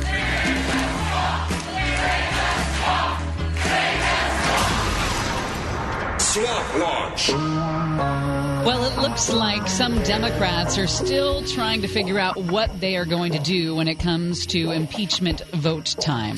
Serena Marshall is joining us live from Washington, D.C., covering all this for ABC News and for us. Serena, how's it going? Hey, Gary. Hey, Shannon. How's it going? Good. Uh, we're looking for what would potentially be an historic week if, in fact, the House does vote to impeach the president Wednesday. Kind of looks like uh, it's a certainty, right?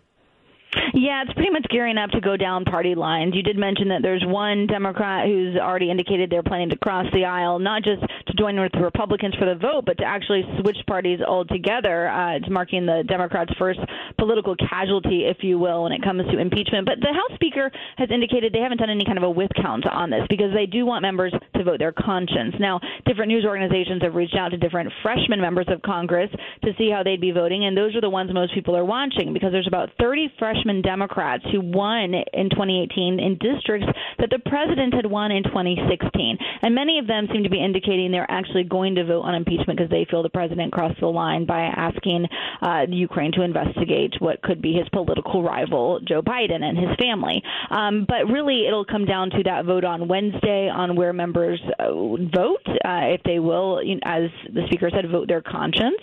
Uh, and then it'll head off to the Senate, where most people are actually paying closer attention right now because they need to figure out how exactly this Senate trial will, will look. And we know that Chuck Schumer, the minority leader, has put out a letter saying he wants to hear from uh, a slew of witnesses, including John Bolton and the president's chief of staff, Mick Mulvaney. And at the same time, the Senate majority leader uh, has has indicated that unlike what the president has said he wants, which included live witnesses, he would not like to see live witnesses. In fact, he wants to keep this, in his words, short and sweet, less than two weeks in length. And so it'll be interesting to see how those two, the minority and majority leader, come to an agreement on and, and if there will be live witnesses. Yeah, who gets the final say on that? Well, it's interesting the way this this all breaks down. So, if you look at impeachment, remember that's akin to an indictment in a grand jury, and then the Senate has the lone power to convict and remove a president from office. That's directly from the Constitution, but the Constitution doesn't lay out how exactly they should go about doing it. Now, we know that the Chief Justice of the Supreme Court would be the one overseeing that Senate trial, but as for how the rules of that trial would actually come down, that's typically an agreement between the majority and the minority leader. Now, if we look back in history, for example, at the Clinton impeachment, they met and they came to terms on how things like how often they would uh, meet during the week, how much time the the defense and, and for all intents and purposes, the prosecution would get when it comes to making their case. Uh, for things though, and normally those things are rather easy rules to come to terms on, and when they set them up for a vote, they aim to have all 100 senators vote in favor of those rules. For things that are more complicated, like witness witnesses, uh, that in the Clinton impeachment came out later. It'll be interesting to see when they come to these terms, though, if they'll try and address that uh, up front so everybody knows how that trial will actually look. Uh, is there any chance that the president himself testifies before the Senate in this trial? Well, if I was a betting woman, I would say no, but I've learned not to bet on politics uh, in my last uh, decade or so in Washington. So um, I severely doubt it. I don't see um, Republicans thinking that works in their favor in any way. Remember, during the Mueller investigation, the president said publicly multiple times that he wanted to testify. He wanted to speak to Robert Mueller, and then we know that he never actually did even sit down. That he provided written answers to Mueller for the investigation, and that Mueller said that he wasn't going to push it with a lawsuit because it would drag on their investigation for another at least year or so while it made its way through the courts. So I would say it passes precedent with this administration. That's a hard no. But uh, we don't even know how the witnesses are going to look at this point. Like I said, the president said just last week he wants live witnesses. He wants a robust defense. And Mitch McConnell came out and said, you know, we don't really want to go down that path because it'll drag this out longer into like a six week trial, and we want to keep this about five to ten days. And so they don't even know right now if they're on the same page when it comes to having witnesses at all in the Senate. And then it looks like they've got some actual work that they're doing uh, that doesn't have much to do with the uh, impeachment inquiry this week before they before they go on holiday, huh? Yeah, they have a, a couple minor things like keeping the government open to check off their to-do list. Um, so that vote in the House on the government funding bill is expected to happen tomorrow. That's kind of the end-all, be-all date in order to make sure it gets to the Senate in time to have that vote before Friday when money runs out. We're told that they seem to be on the same page when it comes to that funding bill. All of the big funding buckets have been agreed to. There's some minor details they were trying to work out still, um, but the president already indicated that the bill that was in the House he would sign. It included some big priorities like Space Force and um, and and maternity leave for federal workers. Uh, so it looks like that'll just be going through no problem. There's also that replacement for NAFTA, the USMCA, which is the trade deal between Canada, Mexico, and the United States. That seemed to be actually on its way towards uh, strong bipartisan support last week, and right now it still has that strong bipartisan support. But there is a hiccup there because Mexico has indicated they have some problems with that deal that uh, apparently they weren't aware of previously, including allowing U.S. inspectors into Mexican plants for inspections. And so it'll be interesting to see if they'll be able to come to a, another agreement with Mexico before that moves forward in Congress. But they're hoping to get that vote in Congress done by Thursday. Amazing. Serena, thank you. Appreciate it. Thanks, guys. Serena Marshall there with the latest from D.C. It's funny that we talk about the president and his desire to have live witnesses. Uh, the suggest there's there's I've heard two different versions of what the president wants in all of this. One would be an absolute slam dunk. This thing has a bullet in it before it even gets to the actual trial version, and the Senate simply votes it down right away. Or it's a long, drawn out TV courtroom drama that the longer it goes, the more it embarrasses Democrats. So we'll we'll again that part of it doesn't even we don't really have to talk about that until after Wednesday when the vote happens for impeachment uh, which is likely, and then that's when the Senate will decide what to do. Probably not before January. All right, proof the president listens to this show, and Pete Buttigieg is drawing some anger from the left. I'll tell you all about that when we come back. Gary and Shannon will continue with Swamp Watch.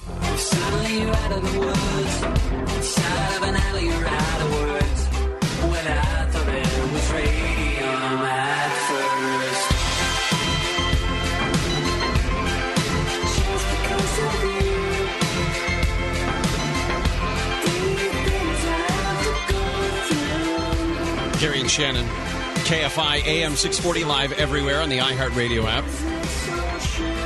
Watching a uh, very severe weather system move its way through uh, Louisiana into Mississippi. They're talking about down trees and homes that have been hit. They're saying that they were have reports of tornadoes, but nothing confirmed in that area. Several thousand people have had their uh, power knocked out over the last couple of hours because of these storms that are rolling through there. Well, we are now heading into our final debate of the year, although it's not going to be the final debate among uh, Democrats. But Loyola Marymount University is uh, going to host the debate next week. No, this week, Thursday. Wait a minute. What if we're not able to watch it? What if we're busy on Thursday? I think we'll survive that. Are you sure? Yes, I do. Um, and there's a, been a bunch of different write ups about what's going on as we get into this final debate of 2019. You may have seen the headline that all of the Democratic candidates, or I should say the top seven, basically, even though there's more, have said that they want the the party to change the way they determine who is available and who qualifies for these debates. I don't think that's a good idea. You guys, you're already complaining about the fact that there were 11 or 12 people on stage. Why do you want more?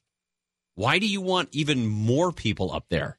That didn't make any sense to me. The president opened a new front on his fight with Nancy Pelosi yesterday, suggesting on Twitter that her teeth were falling out as she answered a reporter's question about why bribery was not made an article of impeachment. She has described the president's efforts to pressure Ukraine into this investigation as bribery. Yeah, I, that's that's something I keep hearing Democrats talk about, but it wasn't in the articles of impeachment. It is spelled out as one of the three things that you can impeach a president for: bribery, treason, and high crimes and misdemeanors. But if they kept talking about bribery, why wasn't that one of the articles of impeachment? And one of the representatives, Mark Meadows, Republican, retweeted a clip of that and he wrote because it wasn't true. And then the president piled on with because Nancy's teeth were falling out of her mouth and she didn't have time to think. The video shows that just before she answered the reporter's question, she moved her mouth slightly and took a sip of water, but her teeth did not appear out of place and her speech was not interrupted. Now, there's a couple of things about this. The Washington Post wrote this thing up, right? Uh, and for some reason felt like they had to defend Nancy Pelosi's dentures. It's just funny. Like, it's funny. It, you don't have to say, well, The president said her dentures fell out, and we fact checked it, and they didn't. Everyone's thinking it. Somebody had to say it. It's the elephant in the room.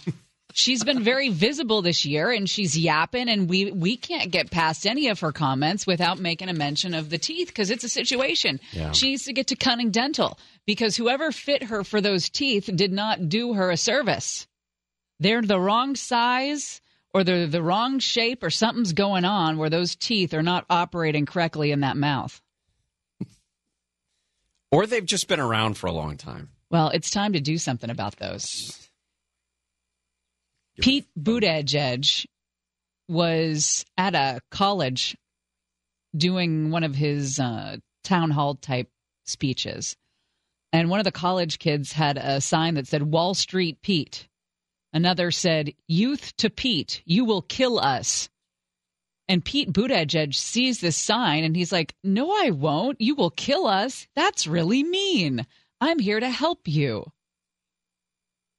Why are people turning on Pete Buttigieg? Well, the younger generation is all about climate change, the climate crisis. They want the leaders, the political leaders, to act on this. And they are angry with the more moderate people like Pete Buttigieg, who is not putting climate change and the climate crisis in priority number one. 22 year old Dylan Bremner heard that exchange where he, Mayor Pete said, That's mean.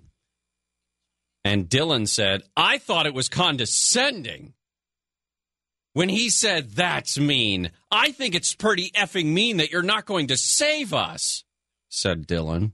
Oh, boy. Another 20 year old student, Oscar. If you're looking for Pete Buttigieg to be your savior, well, or even if you think he's such a threat to you. Also, kids, even if we try to tackle the climate crisis and make it priority number one, if China does nothing, we're equally screwed. Right. Now, the, you know, there's a there's also an aspect to this that I'm not sure that they understand. Now, I I think that there's a I think we've reached a point where there has to be something done, right? We cannot continue the process that we've uh we can't continue the path that we've been on.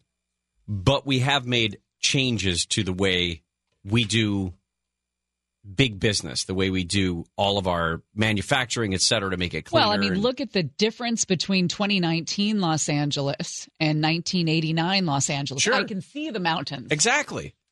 Now, if what they want to happen is basically a shutdown of transportation in general in order to cut the number of carbons that are emitted into our atmosphere, they're talking about a very different world, very different lifestyles where they don't get the they don't get the benefit of traveling off to uh, some school in uh, on the East Coast, some liberal arts college, without doing a oh seven week wagon train to get there. So I don't think they quite understand the importance of uh, of what transportation is to our economy, to our world. Now we could do it cleaner, yes, and we are moving in that direction, of course. But uh, I, there's too many of them that are advocating a simple cutoff of everything that has anything fun associated with it. Did you hear about Michael Bloomberg in trouble with the ladies? The ladies? Yeah. I didn't realize he was hot with the ladies. Um, no, I don't think he is. But apparently, there's some new allegations about the uh, culture and some some uh, crude remarks that he has made oh. about women. Something about his notebook or his memoirs or something like that. He was writing uh, extensively about things that, what was it? He was keeping a notebook about Yeah, the- sayings. The the portable Bloomberg, the wit and wisdom of Michael Bloomberg. And this is a 32 page book of one liners compiled by colleagues at his company. Uh oh.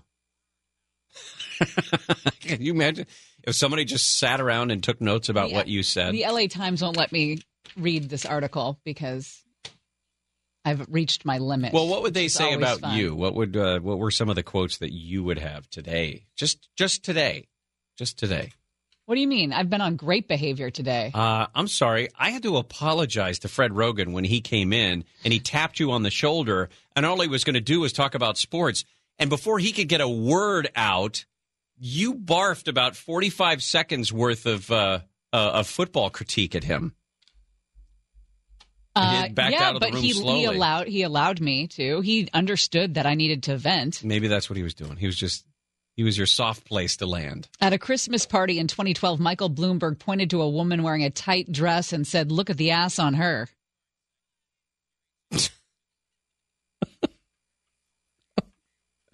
You don't think Bernie Sanders has ever said that same thing? No. thing? Oh. What about Mayor Pete Buttigieg? One quote attributed to Bloomberg read, "If women wanted to be appreciated for their brains, they'd go to the library instead of to Bloomingdale's." Okay. Not wrong. what are we doing? Ah, we'll see. We'll see when we come back. okay. Wild It'll card segment. Gary and Shannon will continue right after this. You can change me. Can you save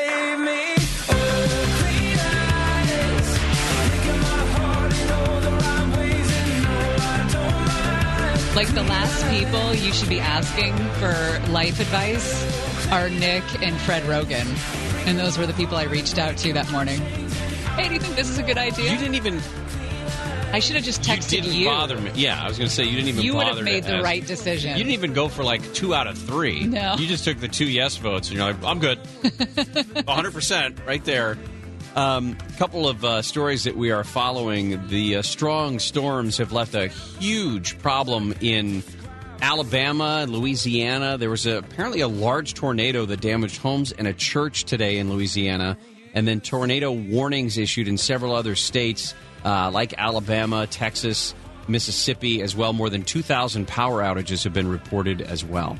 Oh, this is good news. LA County health officials warning that three people with measles passed through, oh, I don't know, LAX last Wednesday. Good news is it's not a busy place. Right.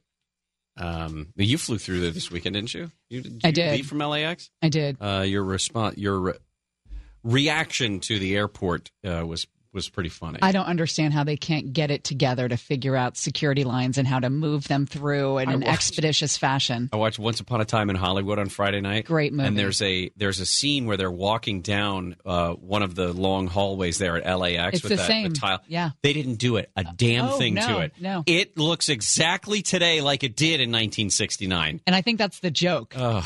You know, like that's I a little so. nod to exactly how far we've come at that place. Earlier today, we told you the story about uh, Gerald Tottenham and uh, Zatara and their their travails, their traveling travails uh, over the course of uh, Thanksgiving. That's to- the name of the uh, possum. Zatara. Yes, I wonder what the where that came from.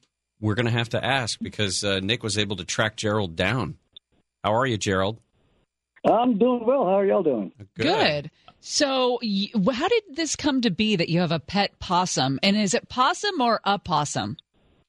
Well, possum, they're only found in Australia, and opossum is here in North America, and it's the only marsupial in North America.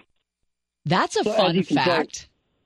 Yeah, as you can tell, when I first uh, rescued her, I did all my research. So I was on Google for the first 24 hours. Uh, where did you uh, Where did you rescue her from? Uh, she's a, well, she's a swimming pool rescue. I don't think there's too many stores you can walk in, but now she was uh, in a friend's swimming pool, and uh, you should actually see the picture of it. She's, I mean, if you saw her face, you'd want to rescue her too. She's pretty cute. So you have swimsuit pictures of your of your possum? No, she's Oh. just hanging off for dear life onto like a, oh, you know, the cleaner that goes in the middle of the swimming pool. Got it. Yeah, like okay. she's falling in. Well, and I guess they're probably not great swimmers, right?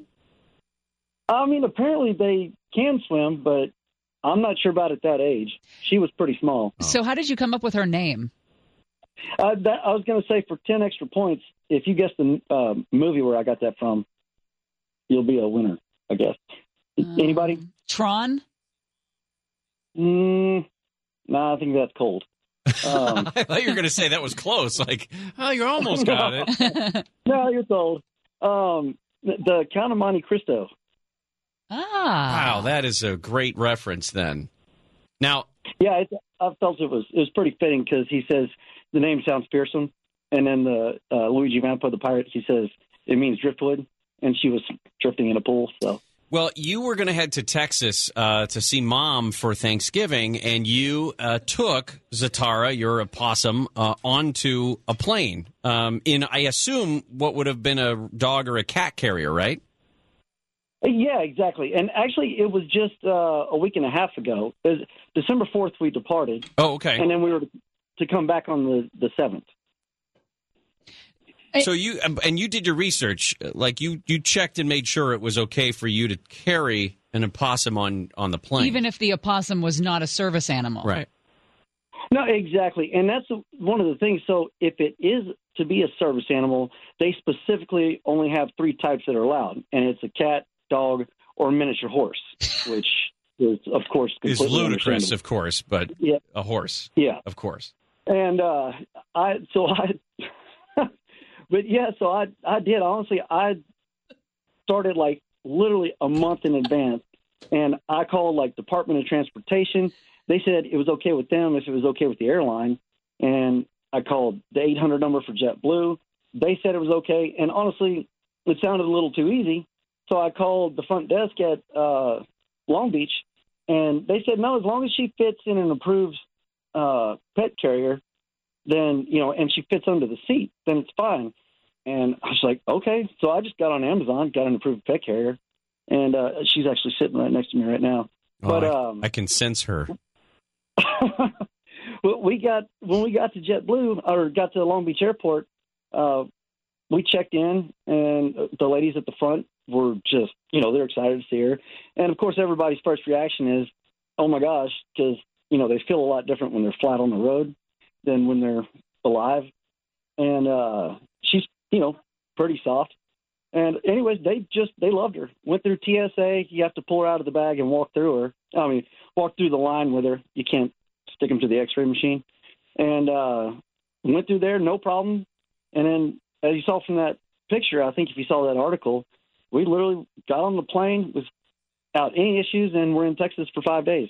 And then boarding the plane coming back is when we had the issue.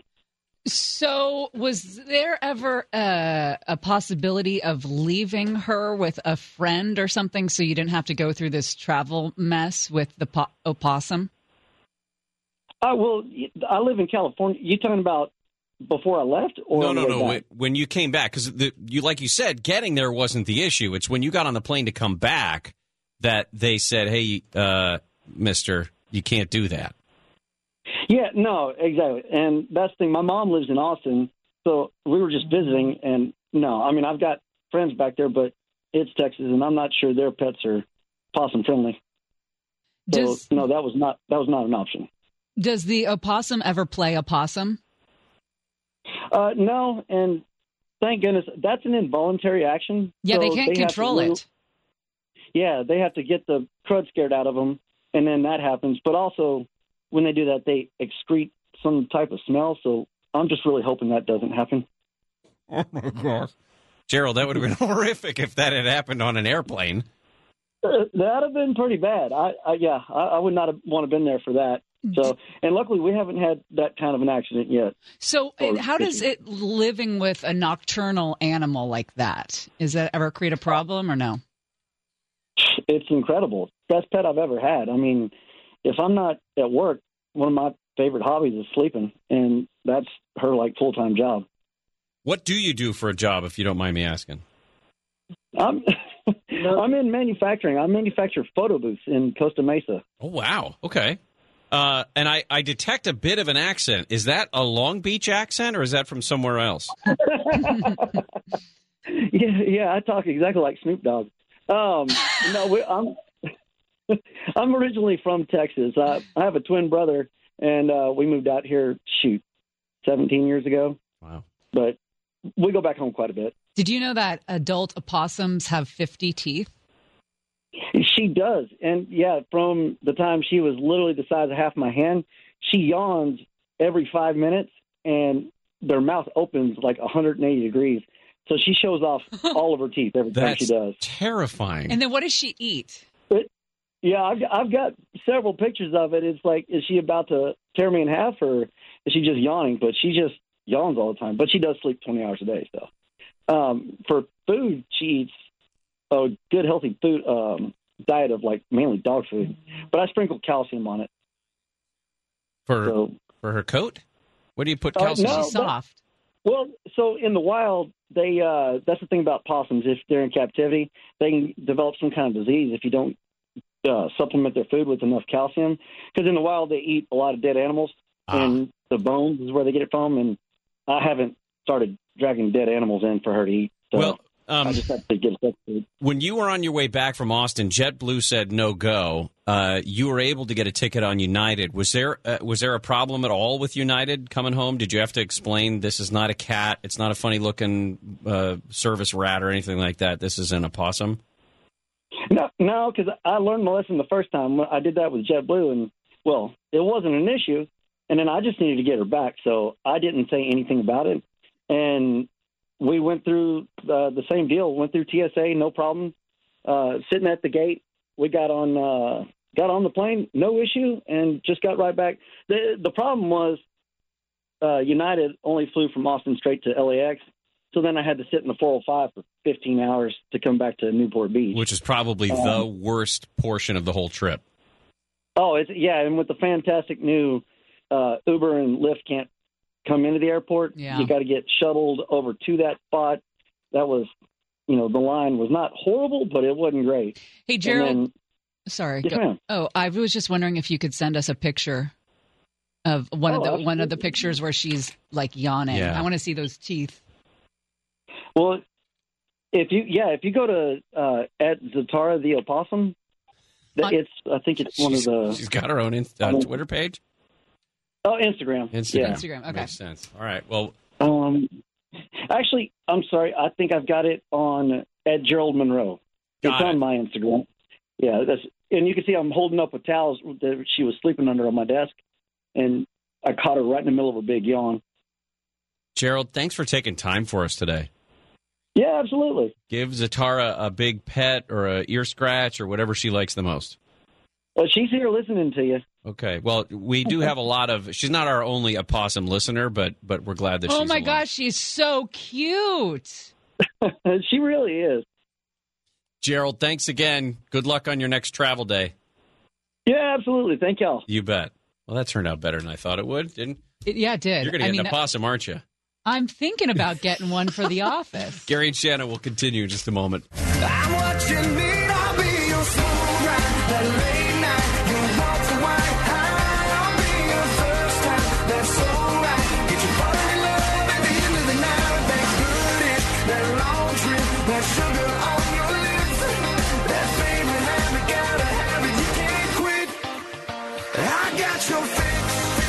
Shannon, KFI AM 640, live everywhere on the iHeartRadio app. If you uh, drove in this morning and saw some Amber Alerts on the um, on the freeway signs, San Jose police said they have caught the guy, and the two-year-old that was abducted is uh, safe. This guy was suspected of stabbing his girlfriend in San Jose. He was captured uh, down around San Luis Obispo County, they're saying, but they haven't said anything more specific than that. The girlfriend is in the hospital recovering from the stabbing. They did say that they were life threatening injuries, but as of this point, she's okay. Well, we have a new full length trailer for Top Gun Maverick. Of course, the highly anticipated sequel to one of the best movies of ever, of all time. Of ever. Your instructor is one of the finest pilots this program has ever produced.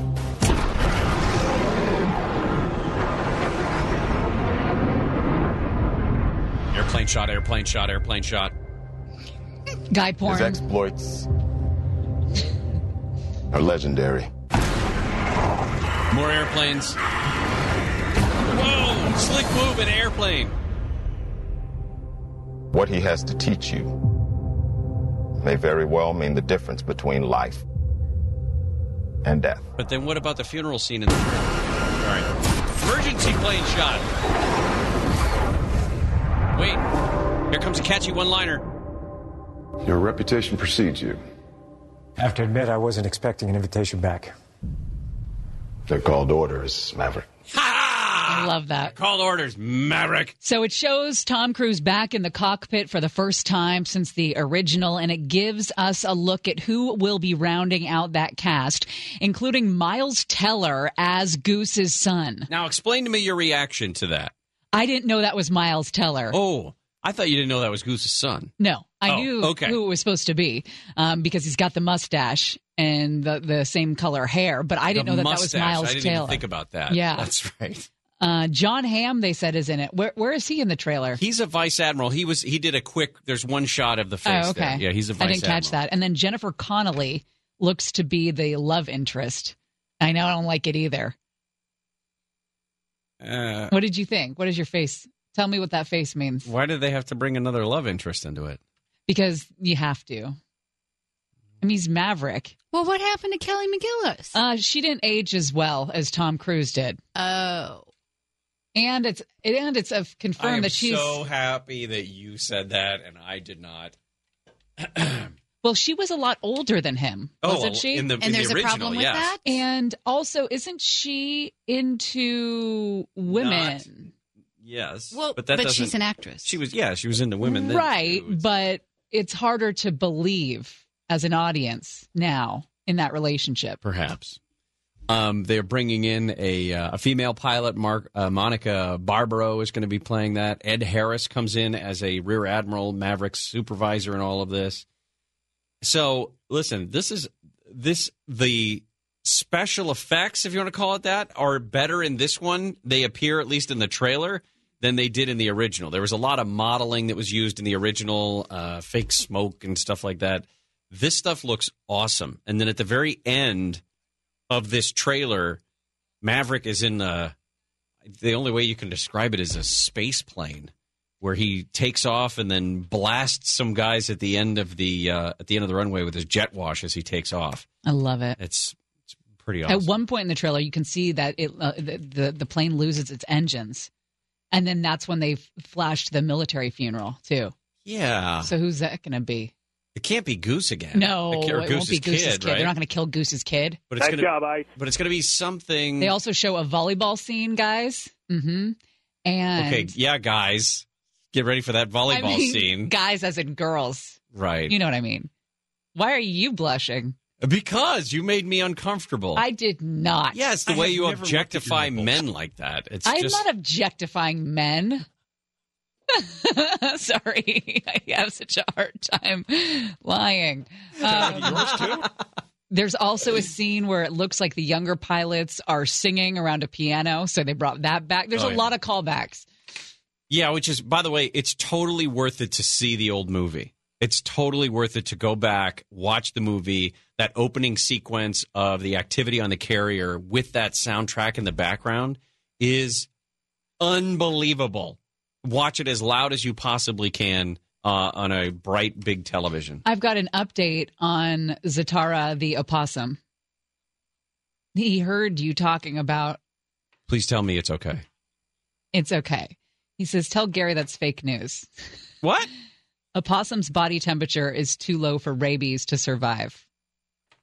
He said, Wait a minute, that's the only problem he had with all of He that? said she had a few fleas on her when we rescued her, but Right. after her first bath, we got rid of all of them. Yeah, that's fine. So, So- stand down with your fake news. So nothing about the tuberculosis? What about the relapsing fever or the herpes Zatara started following me on Instagram. or the tularemia She's young. or salmonella She doesn't do those things. or Yeah, she- spotted fever she doesn't get any or of that. toxoplasmosis? Would you just stop being a I'm just negative saying. person? You're going to turn your mic off. Yeah. Unless you start being a little more positive. a little bit more I respectful. want Zatara to have a good life, and I hope she's clean and free of disease. She is, and she's soft. What what does that have to do with anything? I don't know. He said she was soft, that her fur is soft. Her fur looks very soft in does. the little videos where she's eating the cheese. the I love the cheese. I love eating the cheese videos. Yeah, but you just like eating the cheese. Well, I enjoy cheese. This is true. Who doesn't like cheese? When we come back, the age of Instagram face.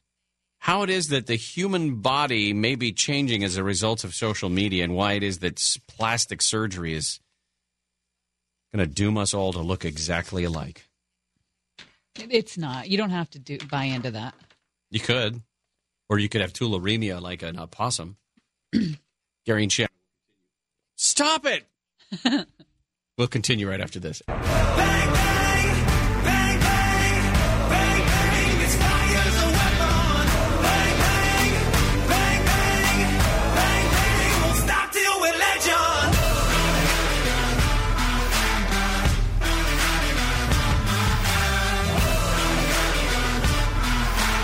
Shannon. KFI AM 640 live everywhere on the iHeartRadio app. At this time on Friday, we are going to be in the midst of the Gary and Shannon Show production of It's a Wonderful Life, presented by Winston Security Screens, Winston with a Y. Scripts go out today or I think tomorrow, and then we should have everybody approved. Everybody's signed up, and the cast is set, I believe, for Friday. So uh, we will get that again about twelve thirty on Fridays when we're going to start that show. It's a Wonderful Life, presented by Winston Security Screens, Winston with a Y. President Megan Cleary intends to participate in at least three general election debates. Remember, last week we told you there was a chance where he wasn't going to participate in any of them. Um, but he is complaining about the Commission on Presidential Debates. He says they're stacked with Trump haters and never Trumpers. He tweeted that his record is so good that perhaps I would consider more than three debates. Ah. Which nobody would watch, but uh, if you did more than three, that's too many. We've been following this uh, line of storms as well that's rolled through the deep south. Alabama, Mississippi, Louisiana, and Texas. A bunch of different parts of those states have been uh, told to watch out for tornadoes. There may have been one that touched down in Louisiana and another in Mississippi. Uh, several thousand people are without power as those storms have rolled through. They're calling it Instagram face. And will we all adopt one? Uh, probably. Jia Tolentino wrote a piece in the New Yorker magazine about, first of all, starting with social media and how it is that you can have filters on Instagram or Snapchat, whatever it is, stuff like uh, Facetune, um, a selfie filter that wows your friends with every selfie. Here's my question about people who alter the way they look on social media. Mm-hmm. Then when you people meet you or Right. they hang out with you, that's not who it is. Right. So then you are then I mean that's Jia's whole thing in this article is then you're driven to plastic surgery and a lot of plastic surgeons now are tailoring their work to these filters that show up on social media. Right. Oh, you like Facetune? Well, I do a special Right. where it does exactly the same thing that Facetune does, but instead of just, you know, some digitally altering your cheeks, we're going to shoot some Botox, shrink those muscles. We're going to suck the fat out of the bottom of your chin. We're going to add just a little bit of uh, puffiness around your eyes, Isn't top this of your just eyes. a new way for them to sell it? Sell what they've been doing for decades? I think so, but to go back to your to go back to the necessity that people feel, they feel like there's a need to change the way they look on social media. And there's I guess, you know, there's the whole it for for a lot of people it's an advertisement for their life. It's an advertisement for their lifestyle. It's an advertisement for whatever image they're trying to put out there. And we've seen that teenagers, not just girls, but teenagers can fall into that trap significantly.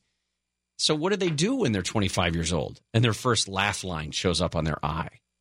Where else would they go? They can't in on on Snapchat. They can change it with you know just a swipe of a finger, but in reality, they're going to have to go somewhere. I didn't say you have any. I saw what you I did. was You just, going to say that you, you, just don't like need this, like- anything done. Like what I'm hearing right now is a lot of projecting. You're saying things like teenage girls, but I think that's not what you mean. I think you mean men of a certain age. And I've noticed that you're not super active on Insta and and if it's because of this, I want you to know that you're fine just the way you are. This is not. You don't this need is not a, therapy filter. session. This you is, don't need to go to LDI. You look fine. Do you want? Do you want to know the biggest turnoff I've seen in terms of whether or not I would ever get plastic surgery? Other men, woman? no, other men who have had plastic surgery. Oh, really? I have. I don't know any of those. I don't think. Uh, like in our lives, um, do we know any here? That's a good question. Here specifically, I don't know. If I I, wouldn't come up with know. I don't Oh, think. you can tell. Really? Oh, it's so. Listen, because I mean, if you're here's this: if you're in your 40s right now, men getting plastic surgery is unusual. I never grew up with men getting No. plastic surgery. My son is 20. We know men who have had plastic surgery, so it's not. It's not like it wouldn't necessarily be as weird to him as it is to me. But if I see somebody who's had a something done, and I couldn't even tell you exactly what it was, but if it was a something that was done, you know, you Really? absolutely know. I Listen, can't think of anybody in Mickey my, Rourke is one example. Yeah. Okay, now it's not. I almost said R- Mickey Rooney. Um, Mickey Rourke is an example of that's you know the far end of plastic surgery that's gone too far, and you can't not look at it. right? Yeah, he does look like a little bit like a housewife. But there are some there there are dudes who are out there who think just like women think, oh, they'll never be able to notice, or the doctor will sell it to you as they'll never be able to tell that you had work done. Part of the thing is is he was a really good looking guy. And then well, there were some decisions that he made and some choices, and then he was not good looking. And that's a far fall to to make. Yeah, but he didn't I mean, he was really good looking, and then he was really not good looking, and that can be a hard thing to get through. I Um, can see how he would have turned to plastic surgery. Uh, in this article in the New Yorker, they went and talked to one of the guys who showed up, uh, Jason Diamond, who showed up on Doctor Nine Hundred Two One Zero, and he's got a bunch of famous clients, including uh, oh, I just thought of somebody that we Lala. Kent from Vanderpump Rules. You did?